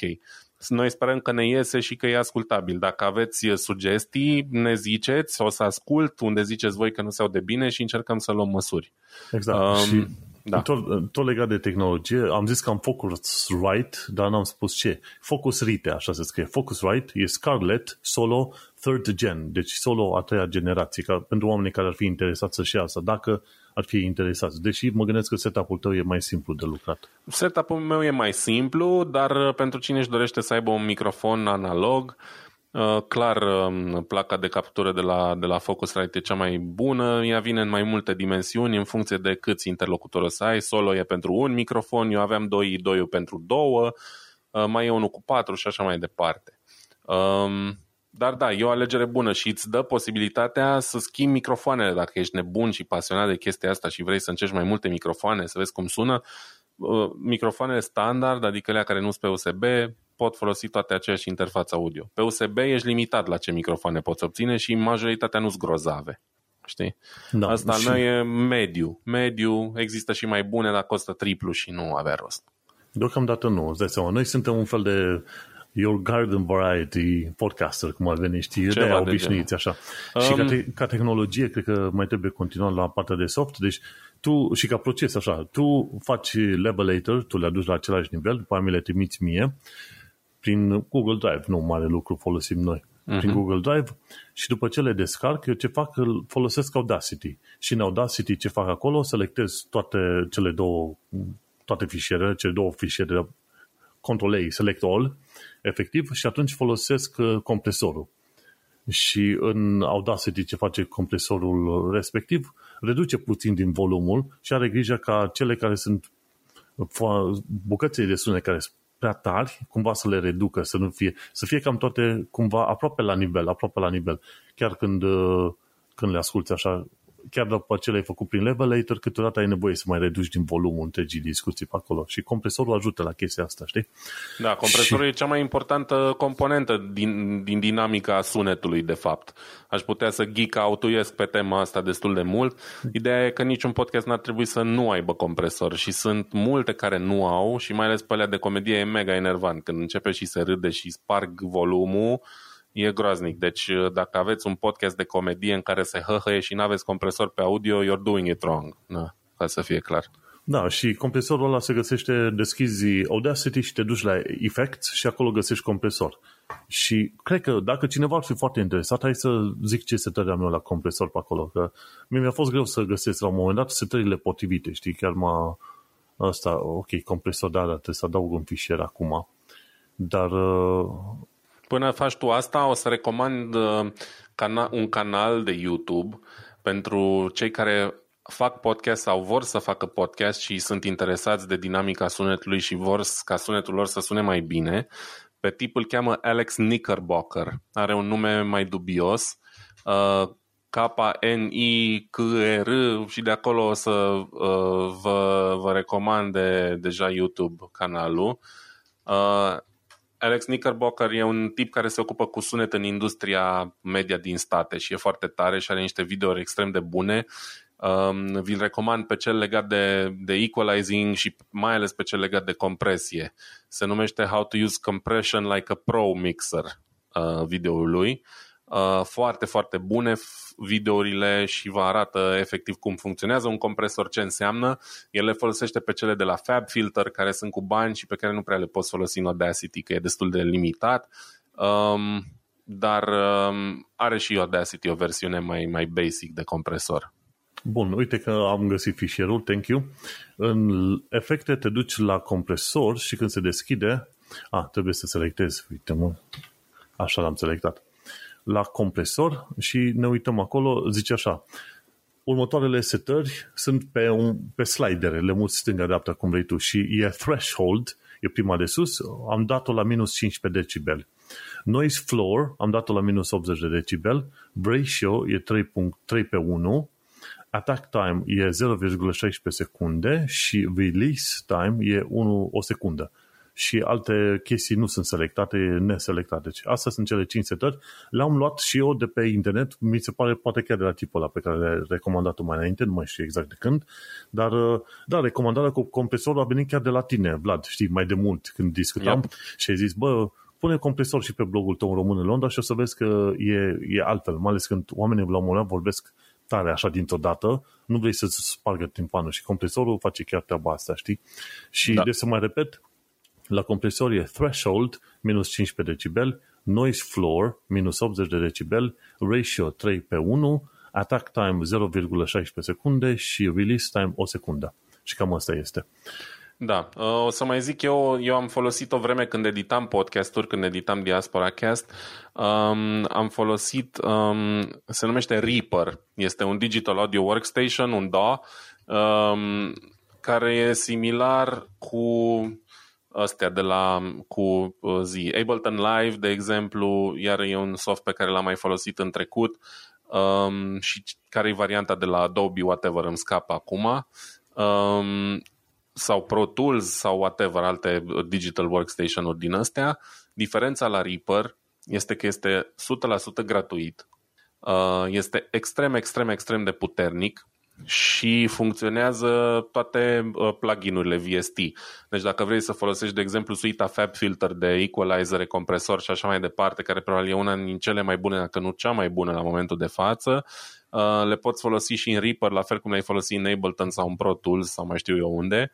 Uh, doar că Reaper are o curbă de învățare foarte bruscă. Dacă n-ai mai făcut niciodată editare audio sau dacă Uh, știi doar Ableton, cât de cât, o să-ți fie greu. Eu m-am uitat la multe tutoriale și mi-a fost greu oricum. Partea mișto cu Reaper e că poți să-ți faci niște profile foarte șmechere pe, pe user, da? Și de exemplu eu îmi fac vocea cum vreau eu să sune, îi fac vocea lui Manu cum ar trebui să sune vocea lui și când încarc fișierele, toate setelele sunt deja acolo. Probabil că pot și alte uh, uh, DAW-uri să facă chestia asta, Dar Reaper e, din nou, e 100% gratis. Există și o variantă plătită, dar pur și simplu n-ai nevoie de ea. Toate funcțiile sunt și în varianta gratis. Dar, again, e un soft destul de complex. Bun, și ce, ce mai am? Uite aici la, la efecte mai folosesc și Truncate Silence. Sfatul ăsta a venit de la Dorin Lazar. Zice, măi, când aveți pauze mai mari, ia folosiți, mai, nu mai bine folosiți și voi Truncate Silence ca efect. Și acolo, efectiv, dacă ai o pauză mai mare de jumătate de secundă, când oamenii gândesc prea mult, poți să tai pauza aia mare la jumătate de secundă, știi? Și atunci, cred că jumătate de secundă pauză între ce se discute și ce se gândește pe acolo într-un podcast e numai bun, zic eu. Și aici e Detect Silence ca opțiune, e Threshold, eu am pus minus 40 de decibeli. Și de asta depinde de setup-ul tău, de locul de camera în care stai, că s-ar putea ca tu să ai un threshold să fie la minus 30 de decibel, ceva mai gălăgios, un mediu ceva mai gălăgios, asta depinde și de, de la durație de 0,5 secunde, deci dacă e mai mult de 0,5 secunde, atunci prin efectul ăsta în Audacity poți să reduci gălăgia, adică liniștea aia prelungită la 0,5 secunde și cam contează treaba asta, știi? Și mă ajută. Am văzut că și la Tehnocultura, dacă rulez, taie vreo 10-20 de secunde din tot, dintr-o oră, o oră și jumătate, taie. Deci nu știam că noi avem pauze chiar atât de lungi din loc în loc, știi? Când ai drumul la asta, vezi cum se scutează filmul, hup, și la fel fac și cu un român în Londra, pentru că acolo înregistrez câte o bucată și iau câte o pauză, pentru că e destul de obositor să vorbești mult, așa, continuu, și mai iau câte o pauză și pe aia prind bucățelele alea, le apropii între ele, dar niciodată suficient de bine. Și când dau cu Truncate Silence, e bun că mai curăță și acolo vreo minut, două din podcast, știi? Da. Sunt multe trucuri de genul ăsta. Evident, îți trebuie și o pereche de căști decente, mai ales dacă vrei să uh, monitorizezi foarte bine sunetul și să te asiguri, după cum am zis, că înaltele nu sunt prea înalte, că bașii nu sunt prea bubuitori. Uh, eu am niște Bear Dynamic DT990 Pro deschise, de care sunt foarte mulțumit. Um, apropo, cine vă zice că trebuie să dați 5-600 de euro pe pereche de căști, vă minte, pentru că majoritatea studiourilor de înregistrări din lumea asta folosesc căști de tipul ăsta pe care le-am eu pe cap acum. Uh, Bayer Dynamic e probabil brandul cel mai folosit. Um, e un brand nemțesc. Am stat în Heilbronn, în orașul în care se fac și de unde și are locul firma și atunci le-am și cumpărat. Go figure. Da, auzi, chiar acum am căutat în Google, în Amazon, la order, să văd ce order am avut eu și am descoperit că am comandat de-a lungul anilor Uh, una, două, trei, patru, cinci, șase, șapte, opt căști diferite. Eu nici nu știu unde sunt, nici nu știu pe unde sunt, ale cam doar una pe care o folosesc acum. Deci, cred că undeva pe undeva am umplut o dită mai cutia. Dar căștile pe care le folosesc în mod uh, normal, de zi cu zi, sunt asta de la AKG K72 Studio Headphones și sunt foarte bune.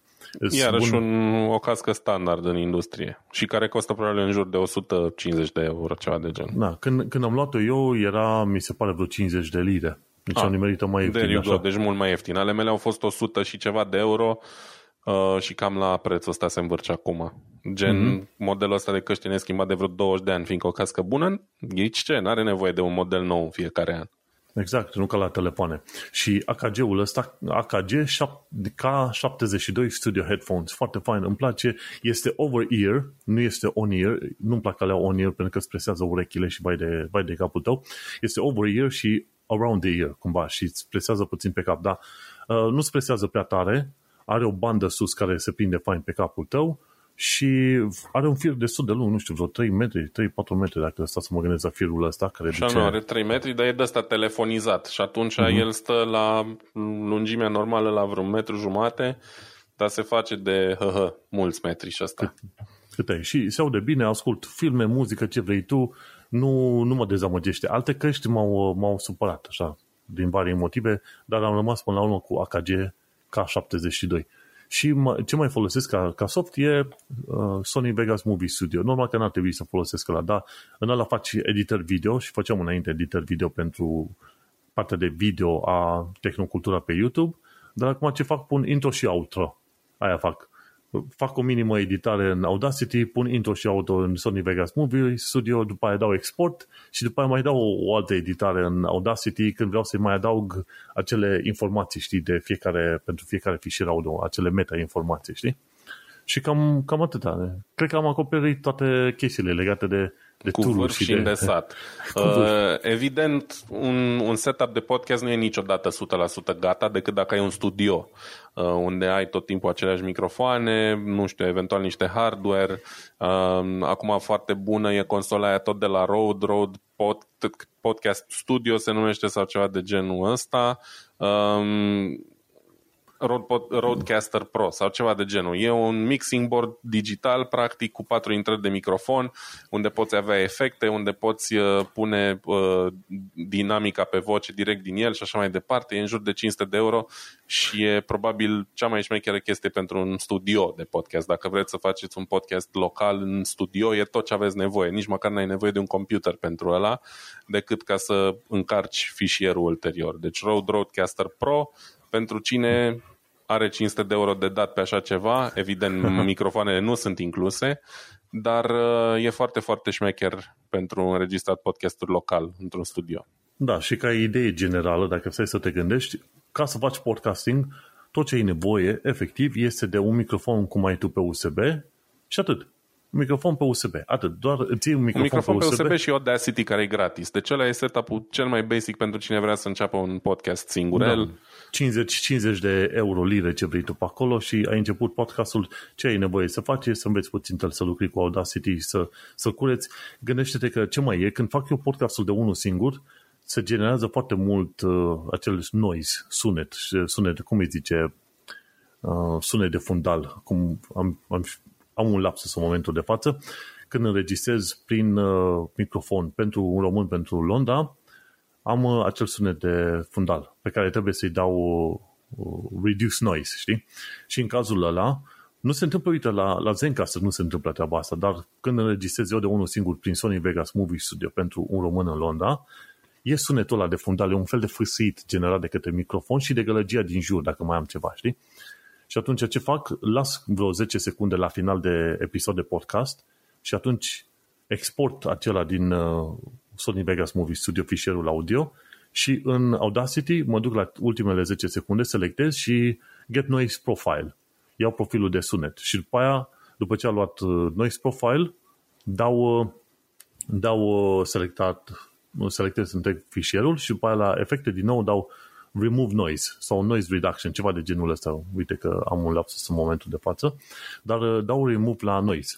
Da, e, profi- e efectul noise reduction din, din Audacity. Așa, se numește noise reduction. Și ăla este bun și, într-adevăr, când ascult fișierul fără noise reduction și cu noise reduction, deja se vede că e o diferență aproape de studio, ca să zic așa. E mult mai clar sunetul și se aude vocea omului chiar mai bine. Nu sunt fâsiturile alea iurite de la microfon, știi?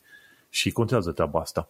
Bun, hai să mergem la următoarea întrebare, ci că cum pregătiți podcastul, cum v-au modificat ritmul zilnic și câte ore pregătiți un episod. Ei, noi avem un, un sistem deja pe care l-am uh, pus la punct în ultimii 1 jumate, 2 ani de zile și cum pregătim podcastul.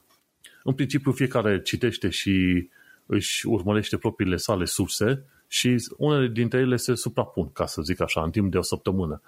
Iar uh, în ziua cu podcastul sau poate chiar mai devreme, avem acces la tehnocultura.com, la show notes acolo, și eu și Vlad. Și ce se întâmplă? Ne trecem sursele noastre, care ne se par nouă mai interesante. Le, le punem acolo ca surse. După care, când efectiv facem înregistrarea uh, potrivită, în ziua potrivită, vorbim pe temele respective. Și sunt șanse mari ca eu n-am citit sursele lui Vlad, Vlad nu le-a citit pe ale mele și atunci venim cu perspective cumva nou-nouțe și întrebările potrivite pentru subiectele alea, știi? Și așa pregătim noi podcastul și în, în materie de ritm zilnic modificat, de exemplu, și câte ore pregătim acest episod, nu sunt foarte multe de zis.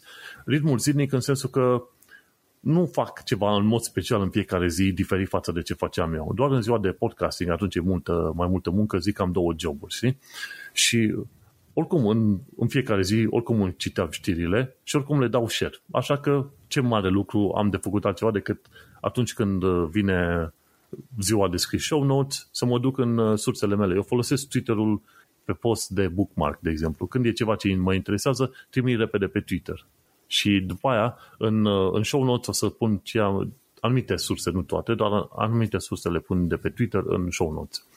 Și nu ritmul zilnic nu e modificat, dar o singură zi din săptămână, într-adevăr, e cumva rezervată pentru podcast, când am de întâlnit cu prieteni la o bere, când mergem la să zicem, party cu firma sau ceva, de obicei le zic, sorry, marțea nu pot pentru că am podcast. Ziua e ne, ne, nemodificată, ca să zicem așa, știi?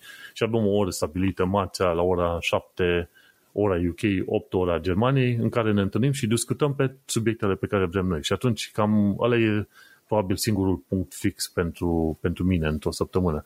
Și în materie de ore de pregătire, nu e mare lucru, adică o oră, o oră jumate, două, cât vorbim noi la episodul ăsta. Bine, mai vorbim și înainte de episod. Și după aia, durează timpii petrecuți ca Vlad să facă egalizare de sunete, după aia mai trebuie să fac eu ceva editare pe partea mea, după aia trebuie să urc pe Podbean, care și aia mai durează nu mult, nu foarte mult timp odată ce am făcut editarea și după ce am urcat pe Podbean este să public și articolul cu show notes și pe aia să dau share. În total, dacă stau să mă gândesc, înregistrarea să zicem o oră, o oră jumătate, după aia editarea ar mai dura maxim jumătate de oră, dar nici atâta, pentru că avem un sistem deja pus la punct. În principiu, o oră jumate, două, hai să zicem maxim trei ore în momentul în care lucrez la podcastul ăla. Deci, cam așa. Da, pentru că citim și vedem zi de zi materiale despre tehnologie, nu trebuie să ne pregătim special, să zic, pentru chestia asta, pentru că în momentul în care citești și vezi chestii, îți dai seama, bă, ăsta ar fi un subiect interesant pentru podcast, da sau nu. Și atunci, în momentul în care apare ceva de genul, l-am adăugat în show notes. Um, de regulă, mie îmi place să vorbesc mai mult liber și îmi place să vorbesc mai mult punct și prefer să nu mă leg de foarte multe subiecte ca să pot să dezbat un subiect mai pendelete, mai cum îmi place mie. Um, la început aveam câte trei subiecte pe care vreau să le acopăr neapărat în fiecare săptămână. Acum și dacă găsesc doar unul care e super interesant plus uh, o discuție liberă mai lungă e perfect pentru mine și cam, cam asta e pregătirea pe care o fac. Dacă vreau și am încercat să fac niște subiecte mai, să le dezvolt mai bine, mai științific, mai, mai accurate, nu doar păreristică, um, a durat mai mult și din păcate n-am întotdeauna timp să fac asta și de aia oricât de mult mi-aș dori cam evit să, să procedez așa. Dar, na, cam două, trei ore pe, pe săptămână, cum a zis Manu, uh, să zicem e, da. că se dedică, da. E bun, pentru că ne avem un sistem și mergem și pe discuții libere, pentru că altfel dacă ar trebui să muncim cam mult, nu, cred că nu ar mai conveni. Eu sunt mai leneș de fel uh-huh. și așa că nu, nu aș vrea să lucrez la, la un podcast, la un singur episod, vreo 5 ore, efectiv, nu. Uh, ok, hai să mergem pe mai departe. Următoarea întrebare pentru mine, ci că ai făcut emisiune și la TV și câteva video despre fizică pe canalul tău de YouTube. De ce nu ai mai continuat? Și e o întrebare pertinentă care apare din când în când, știi? Apare din când în când. Una la mână, de exemplu, de ce am am făcut o emisiune la TV, de ce n-am mai, n-am mai continuat la TV? Sau aș fi putut continua chestia de TV la, pe YouTube?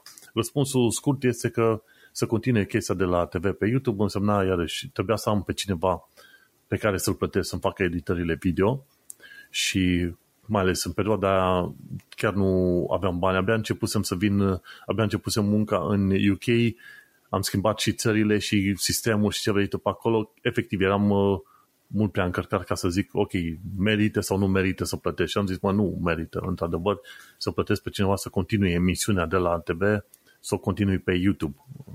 În principiu, emisiunea de la TV a fost, în, a fost închisă când s-a închis televiziunea TVS Brașov. Aia s-a întâmplat.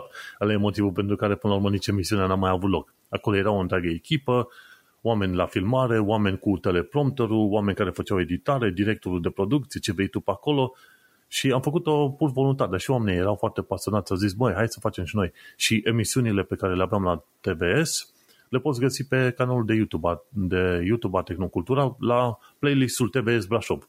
Și mă gândesc că modul în care au fost produse erau la un nivel foarte mare, adică gen puteai să ai asemenea emisiune la ProTV, de exemplu și orice fel de televiziune cât se poate de mare pe România. Dar n-a fost să fie. Și când m-am mutat în UK am zis, mă, e puțin cam mult efort pentru mine și efectiv nu, nu vreau să fac treaba asta, mai ales cu schimbarea mare. Și în perioada respectivă, în timp ce făceam emisiunea asta la TBS, aveam și diverse fi- videouri despre fizică făcute cu profesorul Crețu Nicolae de la Universitatea Transilvania. Și le făceam în stilul 60 uh, Symbols sau Number File de la UK, că de acolo m-am luat după modelul ăla, mă duc, vorbesc cu un profesor, are o foaie pe care mai explică chestii și eventual eu pun niște întrebări în alea ca să traducem cumva chestiunile științifice într-un discurs de comunicare științifică mai ușor de digerat și mai ușor de înțeles. Și profesorul Crețu, într-adevăr, a făcut o minune din a lua chestiuni științifice și a le transforma într-un discurs simplu și de înțeles pentru tot omul. Episoadele alea încă există. Când am venit în UK vreau să continui să le fac, numai că n-am mai apucat să le fac, pentru că, la fel, fiind mutat multă energie, la un moment dat uh, am reușit să vorbesc cu un cercetător român din uh, Oxford. El a plecat, mi se pare, în Dublin și după aia s-a dus în Finlanda. N-am mai apucat să continuăm uh, discuțiile și acolo s-a cam terminat toată istoria asta cu noi, noi episoade, știi? Și atunci, mergând pe mai departe, am căutat la un moment dat, zic, hai să găsesc cercetători din domeniul fizicii în genul ăsta ca să continui. Și na, na, am vorbit cu câțiva oameni în jur, am vorbit inclusiv la ambasada României, la consulat și n-au, n-au găsit o listă de, de oameni sau cercetători români cu care să mă pot duce să fac filmări și să comunic cu ei. Și așa că a rămas în plop toată treaba aia. Dar am preferat să continui pe partea de tehnocultura ca podcast și îți dai seama, făcusem marea de știință, dar la fel și el a fost destul de greu, fiind de unul singur, înțelegi? Și uite, de-aia am mai continuat, e destul de multă muncă și într-adevăr e greu să faci câte o chestie de unul singur. Mai devreme sau mai târziu clachezi și cred că ăsta e cuvântul potrivit și pentru mine, am clacat, pentru că efectiv era mult prea mult de, de managerit. Bun, uh, mergem pe mai departe Hai că încep eu aici, ca da. să-ți uh, tragi un pic aerul. Uh, ce lucruri ați început să faceți și pe care nu le-ați fi făcut altfel pentru că ați făcut acest podcast? Măi, eu nu știu dacă am neapărat ceva.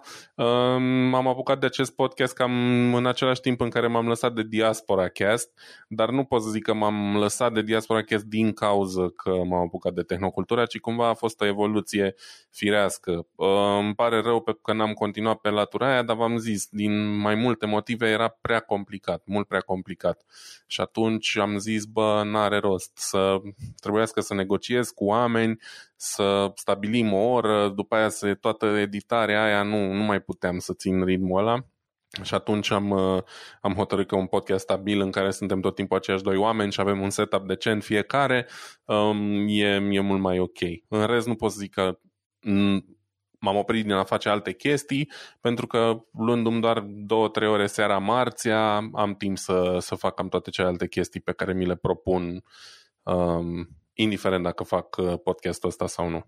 În cazul meu, ce am început să fac, pentru că am făcut acest uh, podcast, efectiv uh, am continuat să zicem, surs, uh, seria de informare și de transmitere a ceea ce îmi place și ce mă distrează și mi s-a împământănit așa mai departe ideea că uh, avem nevoie de podcasturi relevante pentru România. Și să seama, România, oricât, uh, oricât se dau oamenii moderni și își cumpără cele mai noi iPhone ca tehnologie, întotdeauna suntem în urmă cu cel puțin câțiva ani de zile la adoptarea unor tehnologii. Și, și blogging-ul a apărut în România de, ca fenomen de masă ceva mai târziu față de vest. La fel și podcasting sau orice fel de alte chestii, tot, tot, în, tot în valuri au venit, înțelegi? Și cumva ce, ce vreau să fac în continuare e să fiu partea acestui val, știi, care cumva să ajute și pe alți oameni să meargă pe tot felul de podcasturi astea relevante, efectiv, pe ce vor ei. Și cam atâta. Cam atât am la întrebarea asta. A, scuze, uh, mai uh, vin cu o completare, că am ratat partea cu ce lucruri ați început să faceți și pe care nu le-ați fi făcut altfel. Eu am citit invers ce lucruri nu fac pentru că fac podcastul ăsta. Îmi pare rău, am, uh, am înțeles eu greșit.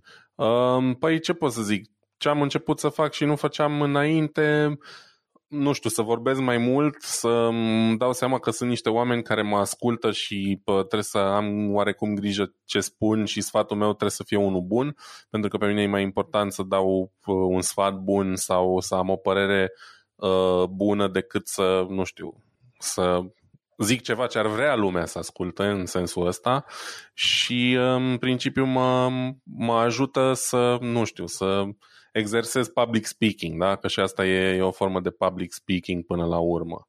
Cam uh, despre asta e vorba. A, mi s-a spus toată viața că am voce de radio.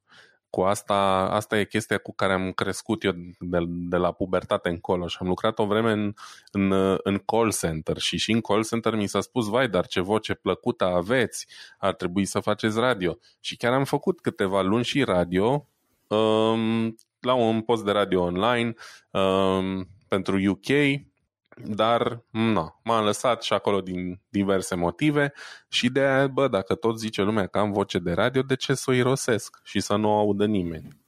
Cam asta. Da, smooth criminal. Bun, hai să mergem pe mai departe. Uite, o altă întrebare. Ci că după două săptămâni Spotify nu mai merge dacă ai părăsit țara în care ți-ai făcut contul, știi? Ci că pe iTunes poți să asculti orice fel de material vrei, indiferent de țară. Și atunci întrebarea este cum poți cum poți asculta Spotify după acele două săptămâni, dacă schimbi țările, știi? Mai probabil că cu un VPN e singura soluție, dar... Acolo mă gândeam și eu, da. Dar s-ar putea ca la fel ca alte servicii din astea super faimoase, majoritatea VPN-urilor să fie detectabile, să aibă un blacklist. Dacă ai tu un VPN personal al tău care dă la tine acasă, n-ai avea problema asta. Uh, motivul pentru care Spotify aplică politica asta e oarecum de înțeles, pentru că Spotify diferențiază prețurile în funcție de țară. Dacă stai în Norvegia, probabil te costă 2 kg de aur pe lună, în România Spotify costă 3 euro pe lună sau ceva de genul ăsta, știi? Și atunci, na, evident că încearcă să prevină ca oamenii să-și facă cont pe țări unde e mai ieftin. Eu, de exemplu, am făcut chestia asta de fiecare dată când s-a putut și o fac în continuare. Am Netflix, am YouTube pe România pentru că why the fuck not, da? Adică, până la urmă, orice chilipir e binevenit.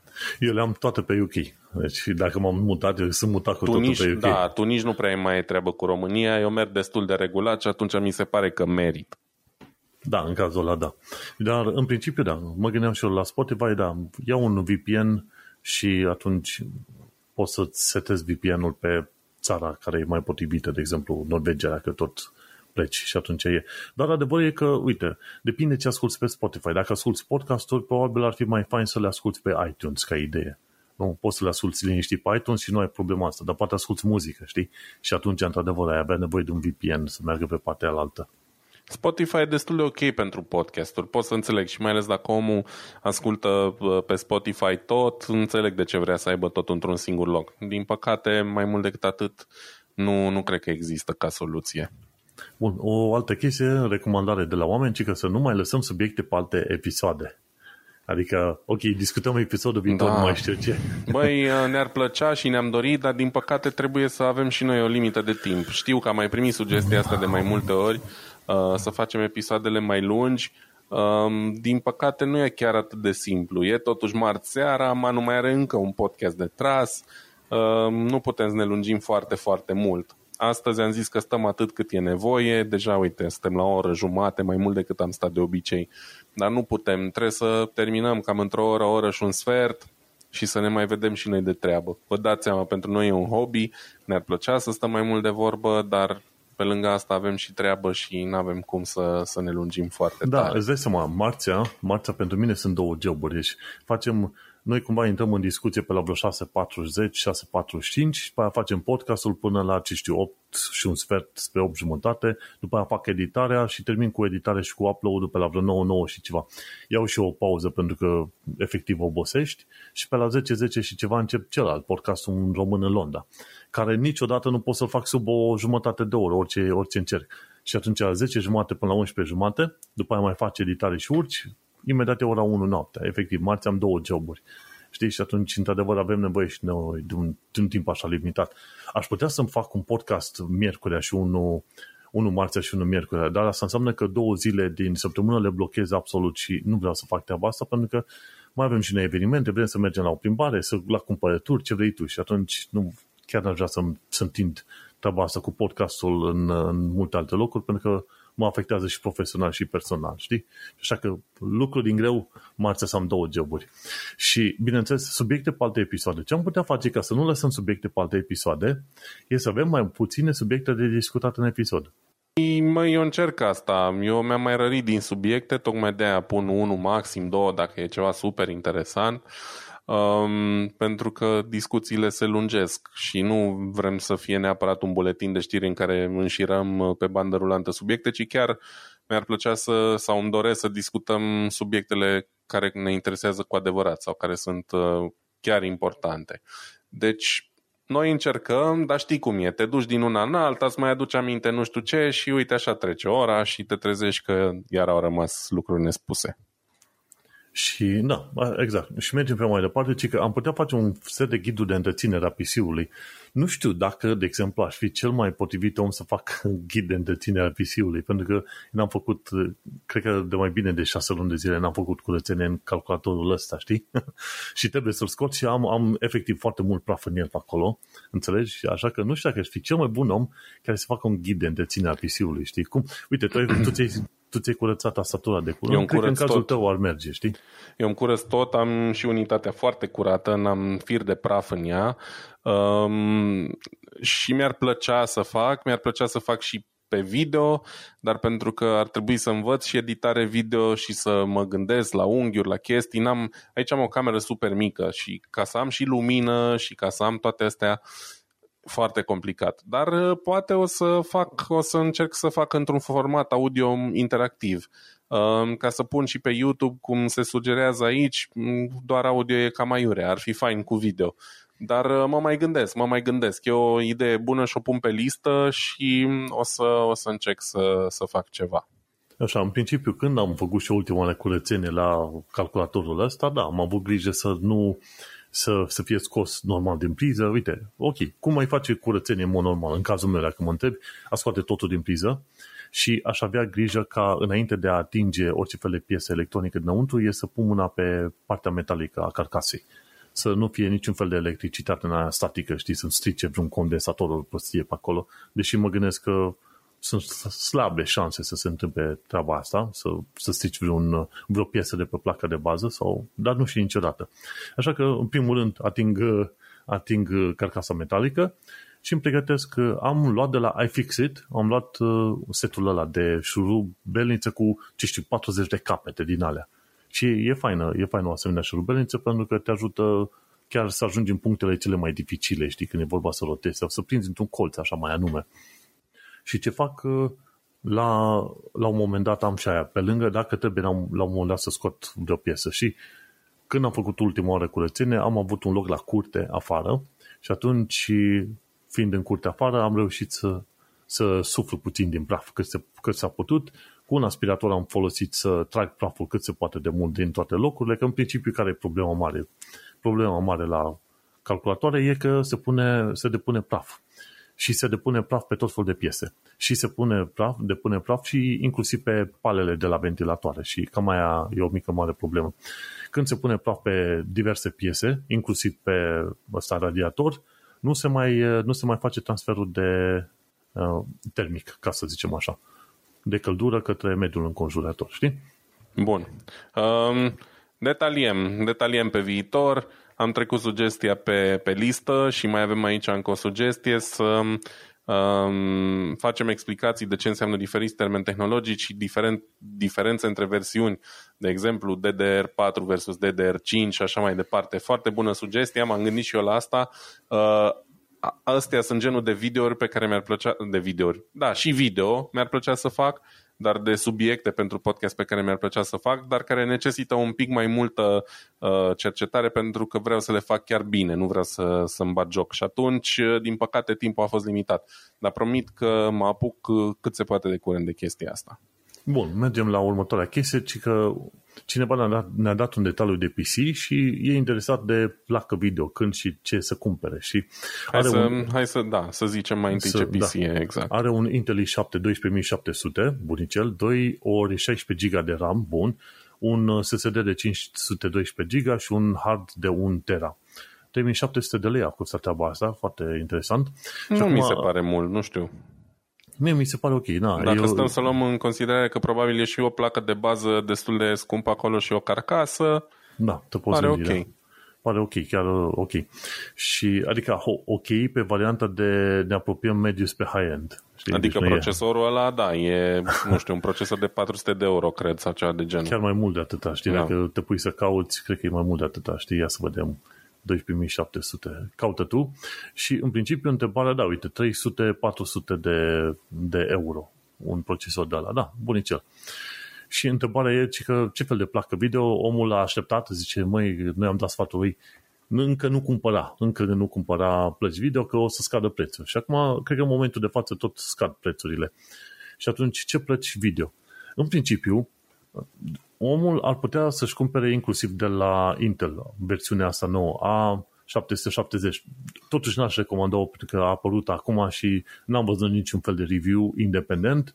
Din punct de vedere al costului, asta de la A770 și A750 se apropie cumva pe nivelul lui uh, RTX 3060 ca tehnologie, însă te obligă să ai neapărat Intel uh, versiunea 12 la procesor, ceea ce este ok. Numai că trebuie să dai și enable la resizable bar, pentru că nu merg fără resizable bar, știi, în momentul de față.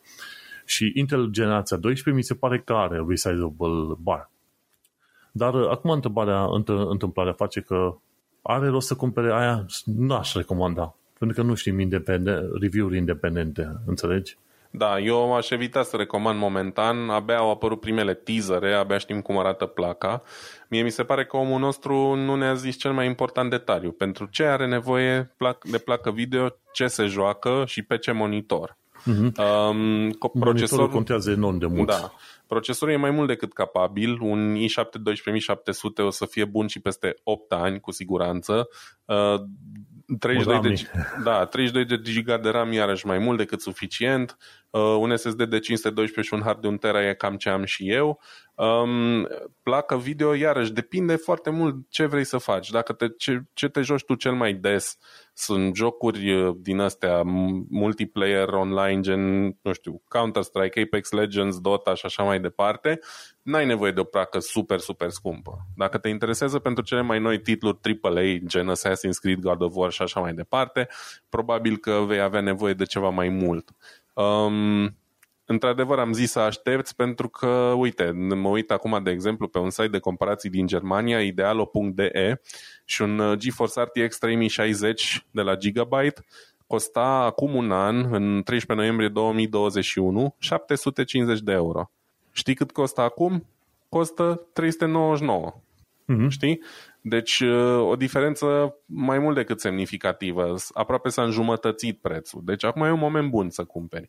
Iar dacă tot mă uit la uh, RTX 3060, probabil că recomandarea mea dacă faci gaming la 1080p casual și nu vrei cele mai noi și cele mai tari rezoluții și așa mai departe, ar fi un RTX 3060.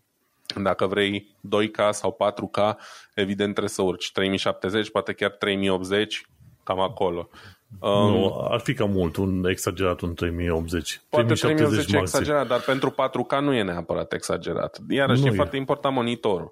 Um, n-aș recomanda de la AMD, din păcate pentru că AMD are în continuare probleme cu driverele, din câte am înțeles. Uh, și um, uh, ray tracing-ul nu e la fel de bine implementat, deși, atenție, părere nepopulară. Ray tracing-ul e un gimmick de 2 lei, pentru care nu merită să dai banii doar pentru asta. Că nu o să stai să te uiți în oglinzi la propria reflexie în jocuri, da? Sau mai știu eu. Deci e ok, e amuzant, e drăguț, dar nu e ceva pentru care să îți alegi placa video neapărat, știi? Nu sunt foarte mulți care aplică chestia asta în jocuri, să știi. Da, sau nu aplică bine, sau mai știu eu, sunt mai multe variante. Deci RTX 3060 pentru gaming 1080p, cam indiferent ce te joci, uh, sau 3070 dacă vrei să mergi 2K, 4K, um, dacă te dau banii afară din casă, un 3080 de ce nu? Eu personal poate mi-aș căuta chiar un 2070 la mâna a doua, dacă ai o sursă bună, un site bun de, de componente second, aș căuta un 2070 la mâna a doua, s-ar putea să găsești pe la 300 de euro sau poate chiar sub și e o placă mai mult decât competitivă în continuare. Um, aș merge pe, pe, pe Nvidia, cam asta e ideea de bază. Intel trebuie să demonstreze, deci nu, nu, nu m-aș băga să recomand cuiva Intel când abia a ieșit pe piață. Poate mi-aș lua eu de curiozitate dacă aș fi genul de early adapter, dar altfel nu. Da, exact. Nu aș recomanda. Bun, și asta, de ce, de ce zicem de monitor că ar fi important? Pentru că monitorul e o diferență între uh, 2560 pe 1440 față de 1920 pe 1080, știi? Îți trebuie ceva mai multă memorie RAM și placă video puter, mai puternică, știi? De la una la alta, știi? Dar marea majoritate încă jucau pe Full HD, știi? Și cam asta e toată treaba. chiar n-ai nevoie probabil mai mult de 30-60, ceva de genul ăsta. Bun, ci că cum poate crește viteza de transfer de date între SSD și hard? Nu știu dacă poate fi crescută, în sensul că limitarea între asta două va fi hardul. Pentru că depinde de tipul de SSD. Dacă e SSD pe SATA, ăla poți să faci transfer liniștit până la poate 500 de mega din asta, cum îi zice, secvențial. Pe când dacă ai SSD pe NVMe, poți să ai 3 GB, 4 GB secvențial, ce vrei tu pe mai departe. Iar hardul are și la o limitare. Nu știu dacă hardurile pot să copieze date cu mai mult de 50 de mega pe secundă, știi? Deci... Astea mai noi pot, dar în general vorbim de fișiere mari continue. Hmm. Dacă e un fișier gen un film de 20 de giga, să zic, poate să ajungă poate și la 100 de megabytes pe secundă. Dacă vorbim de date mărunte, 1000 de poze, nu o să crească niciodată peste 20, poate 40 de mega pe secundă, că așa funcționează lucrurile și cred că și pentru SSD-uri e valabil, dar la altă scală, la viteze mai mari. Um, eu aș fi curios de ce ai tu nevoie de chestia asta. Chiar faci atât de des transfer între SSD și HDD? Sfatul meu e să ai pe SSD sistemul de operare și un joc cel mai important sau ăla pe care îl joci cel mai des, da? și pe hard să stochezi alte chestii, fișiere, poze, jocuri pe care nu le joci așa de des sau jocuri mai Știi. mici.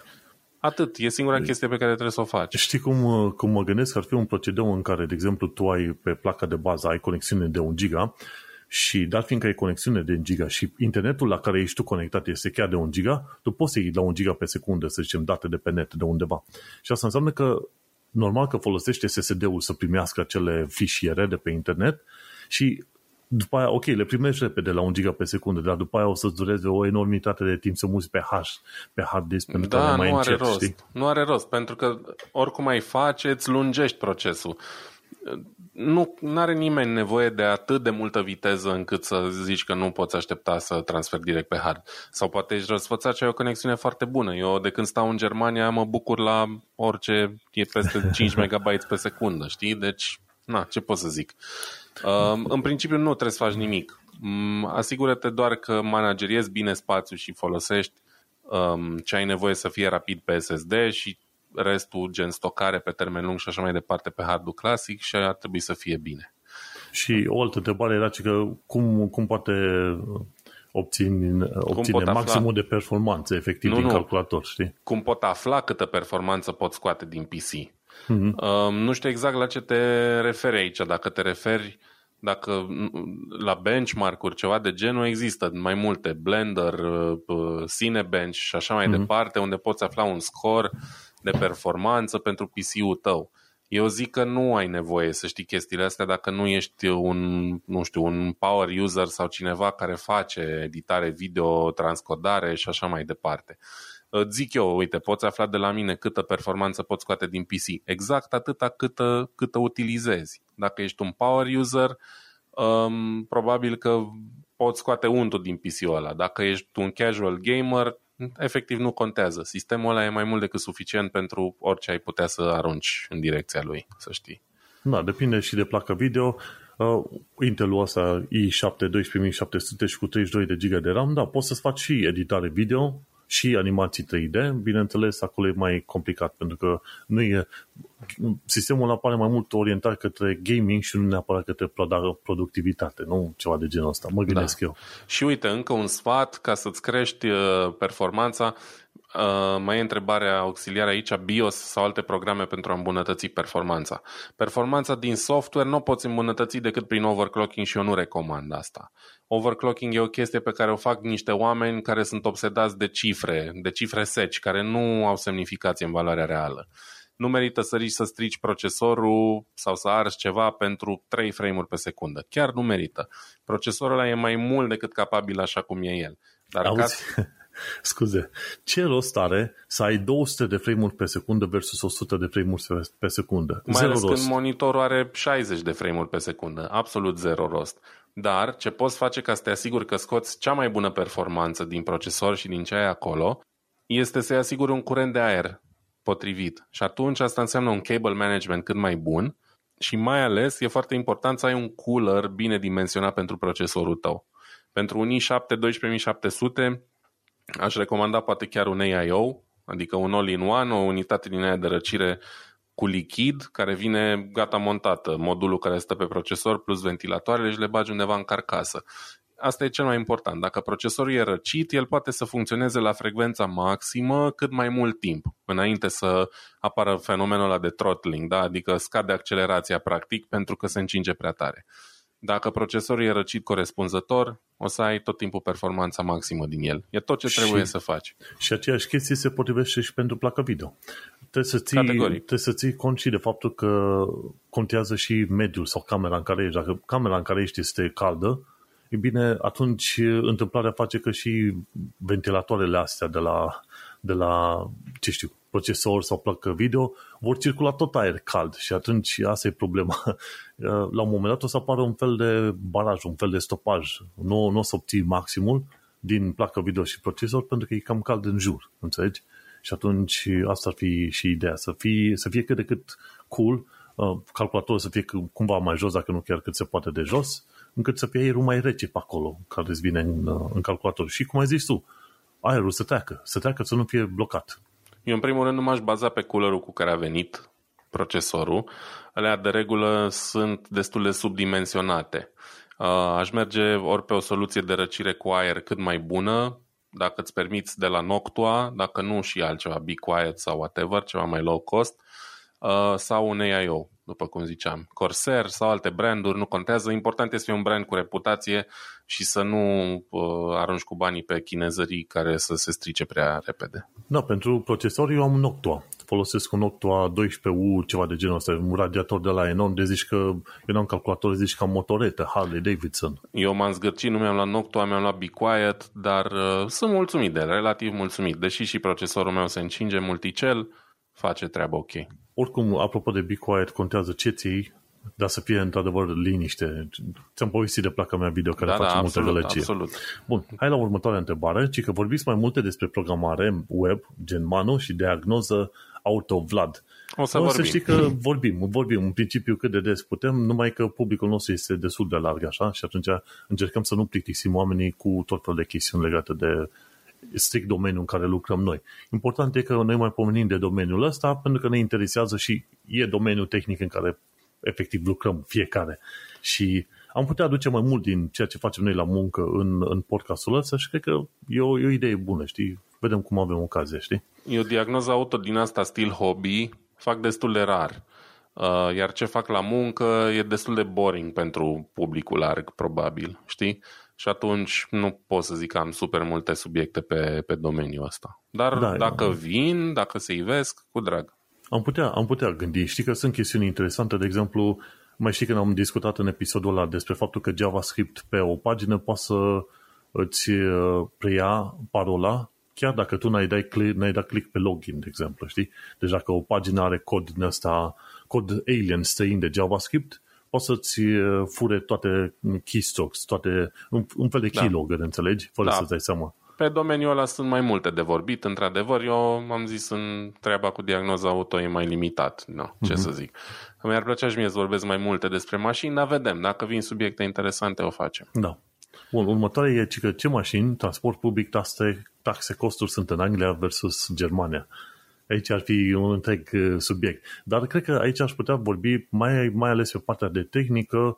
M-ar interesa să vorbesc despre, ce știu, transport public. De, de exemplu, hai să o iau așa ușor. Mașini, încep să apară tot mai multe mașini electrice, dar deocamdată pe Londra, unde sunt eu acum, nu sunt foarte multe. Cele mai multe sunt mașinile astea clasice. Dar încep să apară tot mai multe electrice și nu, nu vorbim de Tesla discutăm de mașini obișnuite electrice și încep să văd tot mai multe încărcătoare din asta. Iar în uh, Londra recunosc mașinile electrice după faptul că au o bară verticală sau verde. O bară verticală verde care signi, semn, uh, bara verticală verde e pe numărul de matriculare, știi? Și așa recunoaște mașina electrică. Și interesant lucru, transportul cu taxiul din, din Londra e cam jumătate electric. Sunt unele, deci sunt taxiurile pur electrice, LVC, așa se numesc, LEVC. London Electric Vehicle Cab, ceva de genul ăsta. Și mai sunt taxiurile clasice cu pe motorină, benzină, pe ce sunt ele. Deci poți să, poți să ai ocazia să dai de asta. La nivel de transport public, ce mă pasionează foarte tare este DLR aici. E, e un sistem automatizat de transport public. E, se numește na, cum îi ziceam și uitat, Docklands Light Railway. Și atunci în, autobu- în trenul respectiv este doar un reprezentant care apară, apasă doar pe câte un, cub, un buton din când în când. Bagă cheie, apasă buton de pornire și atunci trenul ăsta este automatizat și a fost făcut în anii 80 din anii 80 merge pe sistem automatizat. Știe când se apropie curba, trebuie să meargă mai încet, știe când să se oprească în stație și cu ce viteză să meargă de la o stație la alta. Și este foarte fain să vezi că, să zicem, controlorul, de, de fapt nici nu măcar nu controlorul, e șoferul sau supraveghetorul, pornește cheia, apăsă pe buton și pleacă, pleacă trenul și își face singur toată treaba. Și asta e foarte interesantă chestia asta. În Londra, dacă mergi, nu uita să mergi cu DLR. Și în privința costurilor și taxelor pentru mașini și asta, pe Anglia eu, sincer, nu știu, pentru că nu șofez în Anglia. În cazul tău? Mm, da, despre transport public sunt foarte multe de zi și mi-ar place. E un domeniu care mă pasionează extrem de mult și mi-ar plăcea să vorbesc mult. Um, Germania are niște mm, orașe cu transport public foarte bine pus la punct și cu câteva chestii mai deosebite sau unicat. De exemplu, um, uh, linia suspendată de monorail din Wuppertal, o chestie care cred că e unică în lume um, și așa mai departe. O să mai vorbesc pe măsură ce se, ivesc, uh, ce se ivește ocazia, dar uh, iarăși, na, e un subiect pe care nu știu neapărat cum să-l dezbat cel mai bine sau așa. Uh, în general, foarte bine, foarte bună rețeaua din München, unde locuiesc momentan. Bine, eu locuiesc în suburbile Münchenului, la 30 de kilometri. Există S-banurile, care sunt um, trenuri care merg în suburbii, Uh, din suburbii către centru și înapoi și aparțin de Deutsche Bahn, practic de CFR-ul nemțesc. Apoi în oraș sunt vreo 8 linii de metrou, foarte bine puse la punct, care circulă într-un tac bun, dar n-au cele mai faine trenuri aici în München, pe, pe partea de metrou. Există tramvaie și, bineînțeles, există și autobuze pe aici, deci e destul de complexă rețeaua. Um, ideea e că poți ajunge de oriunde până oriunde relativ ușor, dar nu și repede, pentru că absolut tot timpul există probleme, deranjamente, uh, trenuri care se strică sau din vari motive nu poate să meargă mai departe și probabil că asta e o problemă a orașelor mari. Cu cât un oraș e mai mare și rețeaua e mai complexă, sunt mai multe puncte slabe pe rețea. Dar m-aș aștepta, sau lumea s-ar aștepta de la nemți să poată rezolva mai bine problemele astea decât pot și nu prea pot, din păcate. La metroul londonez nu am ce, ce critică să aduc. DLR ține de metroul londonez și să știi că vine la 1-2 minute și se țin. Mai au din când în când probleme, dar în principiu ai și opțiuni. Dacă nu merge linia aia, poți să mergi pe cealaltă și sunt slabe șanse să nu poți ajunge la destinație în timpul potrivit. Deci nu am decât cuvinte de laudă la adresa London Underground, de exemplu. Da, metrou din, uh, din München e ok, partea de S-Bahn, deci tot ce ține de Deutsche Bahn e catastrofal de, de prost. Deși au trenuri faine, liniile sunt ok și așa mai departe, efectiv partea de get there on time e la pământ momentan. În fine, uh, referitor la mașini, am mai povestit, eu am un scooter electric cu care mă învârt de regulă prin oraș, la mă costă la tariful actual de curent vreun euro, un euro jumate pe 100 de kilometri. Mai am un Seat Ateca din 2019 care e în leasing. Um, la el impozit e diesel, 2 litri diesel, uh, Euro 6 de temp, naiba să le ia cum se numește, cea mai nouă normă de poluare pentru diesel și impozitul e undeva la 260 de euro pe an, cred că am plătit ultima oară. Asigurarea e casco, fiind în leasing trebuie să-i fac casco și aia mă rupe. Acum plătesc 600 și vreo 60, Anul trecut am plătit 900 și ceva de euro și tot așa. Mi-a scăzut pentru că n-am avut incidente. Pe lună sau pe an? Pe an. Uh, mi-a scăzut pentru că n-am avut incidente și pentru că mașina asta într-un garaj, nu e parcată pe stradă. Uh, cam astea sunt taxele. Motorina nu mai scade, e una din cele mai supărătoare prețuri. Barilul a scăzut la nivelul dinainte de război. Asta am citit prin toate știrile. Motorina nu s-a ieftinit la nivelul dinainte de război în Germania. E tot la 2,04-2,05 euro în zilele bune. Între timp, în Italia, de exemplu, chiar azi am vorbit cu cineva, în Italia a ajuns la 1,70 euro. Uh, în România e vreo 6,50 lei, deci vreun euro jumate, ceva de genul. Aici nu se mai ieftinește. Ce să zic? Eu sunt foarte fiert pe Germania, uh, am mai povestit, uh, tweet-urile mele sunt, sunt clare, ce să zic, asta e situația, cam asta e Germania. Evident, încă cine și-a mașină full electrică nu plătește impozit, dar nu se știe cât va mai ține pentru că sunt din ce în ce mai multe mașini electrice pe străzi și evident că nu e convenabil pentru stat. Um, sunt multe stații de încărcare sau relativ multe, nu știu cât costă. Momentan n-am treabă cu mașinile electrice pentru că pentru mine încă nu sunt la, în punctul în care ar trebui să fie. Sunt oameni care stau la casă, au un punct de încărcare acasă, unul la muncă, pentru oameni e, e perfect. Pentru mine, I'm not there yet. Da. Cam atât. Bun, hai să mergem la următoarea cică rubrică care să poată fi publicată și separat. Noi ne discutăm de mult timp să facem asta, dar bineînțeles necesită muncă și atunci e destul de complicat. Mai facem cu o altă rubrică despre, ce știu, review-uri. E fain, e frumos, e, o, e un scop din ăsta aspirațional. Acolo vrem să ajungem și noi într-o zi cu, cu tehnocultura sau nu neapărat, eu poate să publice Vlad pe sursa lui și eu dau link acolo, deci nu contează, dar ca idee necesită ceva muncă. Și atunci încercăm, vrem. Nu zicem nu, dar uh, nici nu știm exact când o să reușim să aplicăm chestia asta.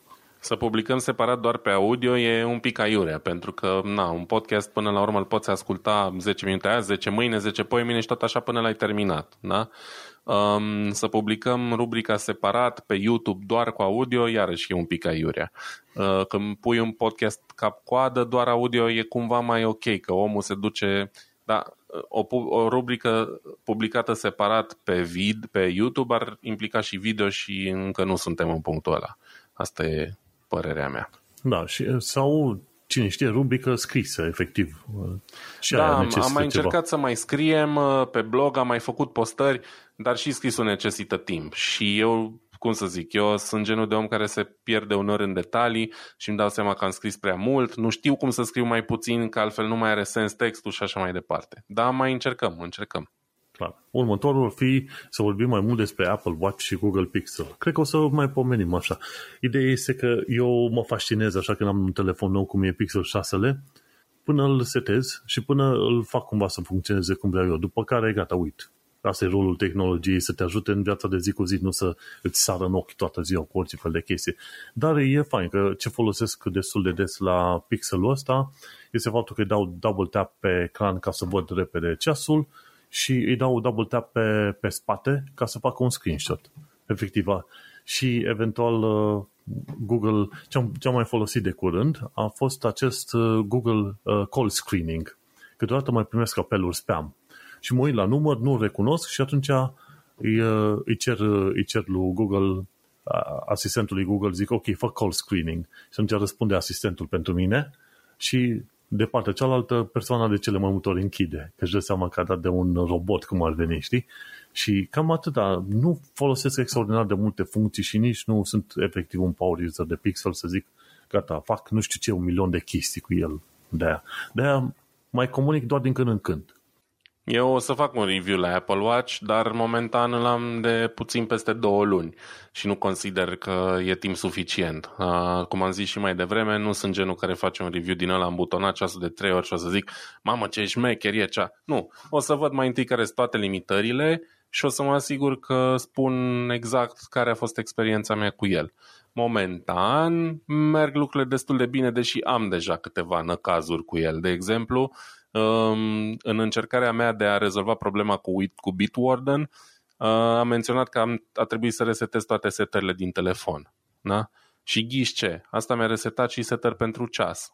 Ceea ce, evident, e foarte stupid. Setările telefonului sunt setările telefonului și setările pentru ceas ar trebui să fie strict pe ceas. Da? De exemplu, setările la care mă refer e ecranul always on, da? când faci sport. Eu nu l-am activat, dar azi am ieșit cu bița, i-am dat drumul să-mi înregistreze tura și nu se stingea ecranul. Și am zis, come on, serios? Adică chestia asta nu ar trebui să fie uh, în telefon, setarea asta. Când ai un device la mână care costă 400 de euro și care e mega puternic, mai puternic decât orice putea un telefon acum 20 de ani și care are atâtea funcții și lauze atât de mult și nici măcar nu poate să stocheze setări local, e foarte stupid. Da? De exemplu. În rest, e foarte bun. Ecranul e frumos, senzorii sunt extrem de preciși, GPS-ul e excelent și așa mai departe. Dar o să vorbesc mai pendelete mai încolo. Da, mai, mai apucăm și mai avem ocazia că din când în când, de exemplu, la, la Pixel ce îmi place, dacă nu stau pe net, îmi, îmi ține bateria chiar și două zile, efectiv. Deci, n-am, cum n-am stat astăzi pe net uh, mai deloc, am 65% baterie de dimineață până acum. Deci a ținut bine. Asta până când am stat pe net. Asta e regula generală, știi? Mai povestim în timp, mai povestim că mai sunt. Uite, ne spune cineva podcast mai lung. We hear you. Vedem. Vedem în timp și ce și cum facem, știi? Îl aveți pe ăsta, uite, am ajuns la două ore și suntem aproape gata. Exact. Mergem pe mai departe, o altă întrebare, ci că ce competențe considerați că ar trebui să aibă copiii noștri pentru a se descurca într-o lume dominată de inteligență artificială? Cum v-ați pregăti voi copiii?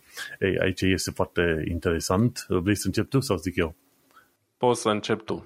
Bun, deci în, în cazul meu, cum văd, apropo de inteligență artificială, uite-te că astăzi am sunat la serviciul de taxe al guvernului UK și cine mi-a răspuns? Un robot. Și robotul ăla se folosește de inteligență artificială ca să-mi recunoască sunetul, ce spun eu. Și spun neam, yes, no, yes, no, dar nu mă, nu mă prindea. Și asta e problema. Dacă nu știi foarte bine sau cât de cât să pui accentul cum trebuie pe limba engleză, când sun la un asemenea serviciu, puf, te dă peste cap. Și atunci, probabil, unul dintre, una dintre competențele pe care trebuie să le aibă și copiii, dar efectiv toată lumea, este mult să-ți dai seama dacă ai de-a face cu un, cu un robot, că nu o să mai zic ei aici, o să-i spun un robot de partea alaltă sau nu. Să știi cum reacționezi și cum să vorbești. Că una vorbești cu cineva, om care e în stare să înțeleagă când vorbești cu jumătate de gură și alta e când vorbești la telefon cu un, un robot, efectiv. La altă să fii mai explicit, mai clar, mai ce vrei tu, știi? My taxes are wrong. Ok. După aia mă pune să repet. De, de vreo două, trei ori a trebuit să repet până când uh, m-am înțeles. Și atunci competența este să dai seama dacă ai de-a face cu un robot pe partea alaltă. La un moment dat am trimis un request către Experian, care se ocupă de credit reporting, și îmi răspundea înapoi, ok, ai rezolvat una din cinci chestii. După aia, te rog să rezolvi și altele. Și mă, mi-a luat ceva timp până când mi-am dat seama că de fapt stai că n-am răspunde automat. Și am spus, zic, băi, nu mai pierd timpul, așa am trimis un răspuns la net, zic, mă, nu mai are rost să-mi pierd timpul cu voi, că sunteți automatizați, dă-vă încolo. Asta prima chestie. O a doua chestie legată de inteligență într-o lume dominată de inteligență artificială este să înveți cât de cât ce înseamnă inteligența artificială pe linii generale, știi? Chestia care e, inteligența artificială va fi folosită aproape în orice va fi, este deja folosită în aproape orice fel de domeniu posibil. Și, să zicem, cei mai mulți oameni nu cred că vor avea nevoie să-și bate capul în mod special legat de inteligența artificială, pentru că e ca un, orice fel de tehnologie, cum e telefonul. Trebuie să înveți să folosești tool respectiv în modul ăla, știi? Și, în principiu, trebuie să fii doar în ton cu tehnologia și cu știrile și, în principiu, copiii sunt în ton cu tot ce e mai nou. Deci nu opri accesul la tehnologie, cam asta ar fi ideea, știi? Și să te bucuri să experimentezi chestii mai noi, să dai seama care, care este treaba. Și ce înseamnă? Cred că, ce că cum ți-ai pregăti tu copii? Păi, în primul rând, să, să fii de la o vârstă cât mai fragedă, să înveți pe chestiuni de tehnologie, nu numai să folosească telefonul, ci și ce înseamnă tehnologia aia și cum să o folosească într-un mod cât mai util și mai productiv, știi? Uh, de loc, în loc să zici, ok, nu sta prea mult pe iPad-ul ăla, deci să facă chestiuni ceva mai productive și mai inteligente pe iPad-ul ăla sau pe telefon, pe ce să facă acolo, în loc să joace numai și numai jocuri, știi? Cumva să integrezi ceva mai bine copiii în tehnologia pe care consider că o să o vezi în, în viitor pe acolo, știi? Și asta. Și, uh, bineînțeles, eventual de cumpăra niște cărți legate de algoritmi și influența algoritmilor asupra vieții oamenilor. Cred că noi am mai discutat pe chestia asta, Vlad, de da chestiuni algoritmice. Aveam o carte la o, Amazon, pe Amazon, pe care o recomandasem la un moment dat legată de algoritmi. Nu știu dacă mai am pe aici, cum îi zice. Uh, să zicem, algorithms. Vedem, poate găsim ceva. Nu găsește. Da. Dar e foarte cunoscută, Algorithms. Cartea respectivă, știi, pe Amazon. Mă, însă nu mai știu, era ceva legat de modul în care îți este afectată viața, știi? De exemplu, book algorithms in each life sau ceva de genul ăsta, știi? Uh, dar, uh, în fine, sunt mai multe cărți, o să găsim noi la un moment dat și o să discutăm mai pe, pe îndelete legat de chestia asta. Trebuie citite cărțile alea ca să-ți dai seama. Pentru că ce se întâmplă? Uite, de exemplu, discutăm la un moment dat de CV-uri dar fiindcă se folosește AI acum în tot felul de platforme din asta de CV-uri, tu trebuie să ai grijă ca CV-ul tău să, scrie, să fie scris într-un, într-un format cât mai simplu. Deci modelul ăla de CV european pe care îl vezi tu cu tot felul de căsuțe stânga și dreapta e total idiot. Pentru că o tonă de algoritmi din ăștia de AI de citit nu, nu-și vor da seama și nu vor înțelege ceea ce îi transmis tu acolo. de un CV simplu cu, cu titlu, subtitlu și pe diverse secțiuni, totul pe vertical, de sus în jos, e mai ușor de citit de AI. Și cred că la asta se și referea cine ne-a trimis nouă întrebarea, pentru că în principiu, în principiu asta e. Deci trebuie să-ți dai seama ce servicii folosesc AI și modul în care ai folosit acele AI și ce algoritm folosește să, să înțeleagă, să proceseze informația pe care o ai tu. Și asta înseamnă că trebuie să citești câteva cărți în, în genul ăla. Nu știu, ce recomandare ai tu? Um, da, e un subiect greu, într-adevăr. Eu, cum să zic, eu sunt adeptul autoînvățării. Da? Eu cred că noi nu știm acum cum să pregătim copiii noștri, care încă nici nu există, pentru o lume dominată de AI. Lumea noastră nu e dominată de AI momentan, e dominată de stupid AI, evident, de, eventual, nu, de A stupid, da? de stupidă artificială, pentru că roboții ăștia de care vorbim sunt proști, că de aia nu ne înțeleg. Um, și așa mai înțelegi ce vreau să spun. Uh-huh. Într-o lume do- dominată cu adevărat de inteligență artificială nu trăim momentan și probabil că copiii vor ști mai bine decât noi să se descurce la momentul respectiv.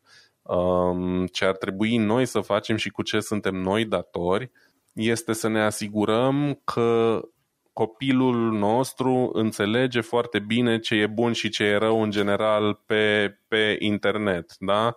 Um, să ne asigurăm că nu e fraieribil pe internet, să ne asigurăm că face diferența între cineva care vrea binele și cine, cineva care vrea răul.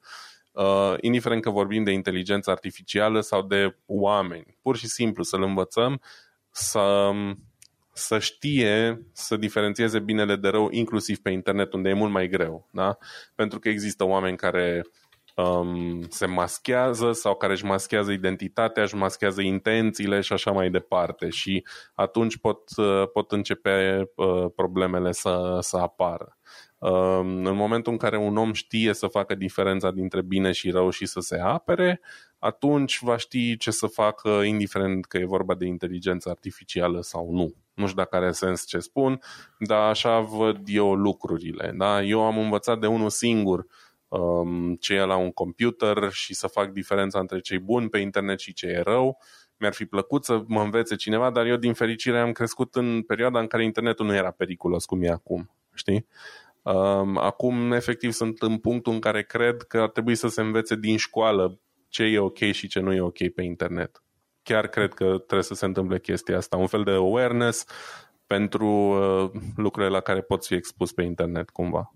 A, și chiar acum am uitat la o carte, ci că, de exemplu, uh, Weapons of Math Destruction. Cred că ai recomandat tu la un moment dat, nu? How Big Data Increases Inequality and Threatens Democracy. Nu mai minte. Deci, uh, eu nu știu dacă ai recomandat tu sau cred că eu, probabil. Weapons of Math, adică math, mathematică distractions.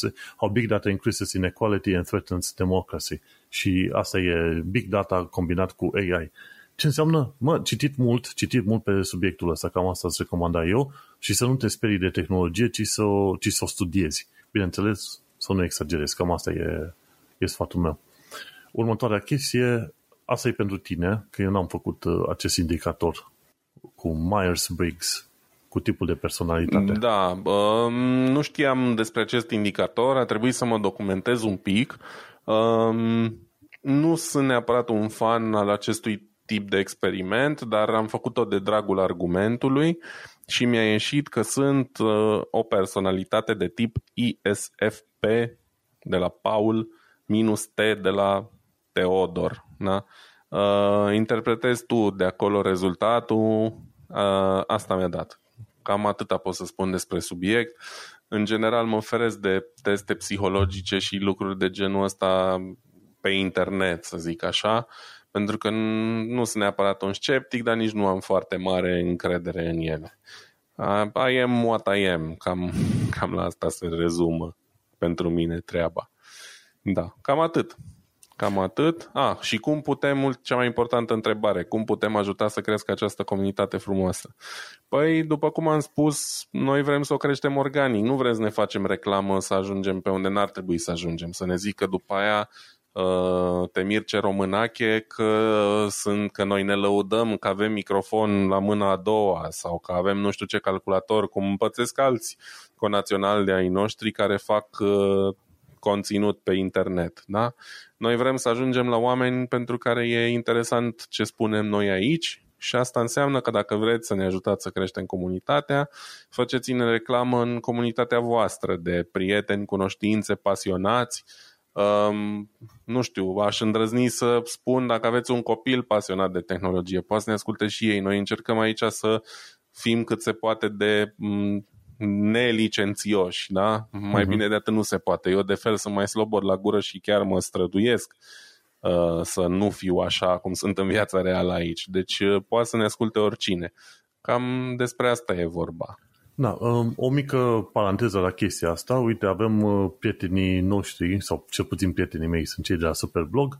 Prin ei o să fac o promovare de curând, dar doar pentru că ne, ne știm și avem încredere unii în alții de foarte mult timp și noi suntem sponsori acolo la Superblog pe luna asta, dar în principiu n-am, n-am plătit reclame și ne-am, ne-am dus prin alte locuri pentru că am considerat că e mai bine să avem tot prin prieteni. Și Superblog. Superblog este, este o campanie cumva prietena Tehnocultura și Tehnocultura este prietenă cu Superblog. Și asta, cumva, prin prieteni, prin prieteni crește, efectiv, prin prieteni cunoștințe, ceva de genul ăsta. Așa că dacă ai pe cineva din jurul tău căruia i-ar place să asculte din astea chestiuni tehnice, comentarii, ce avem noi, de ce nu? Promovează, trimite la oamenii ăia și fii un fel de ambasador al tehnoculturii, ca să zicem așa.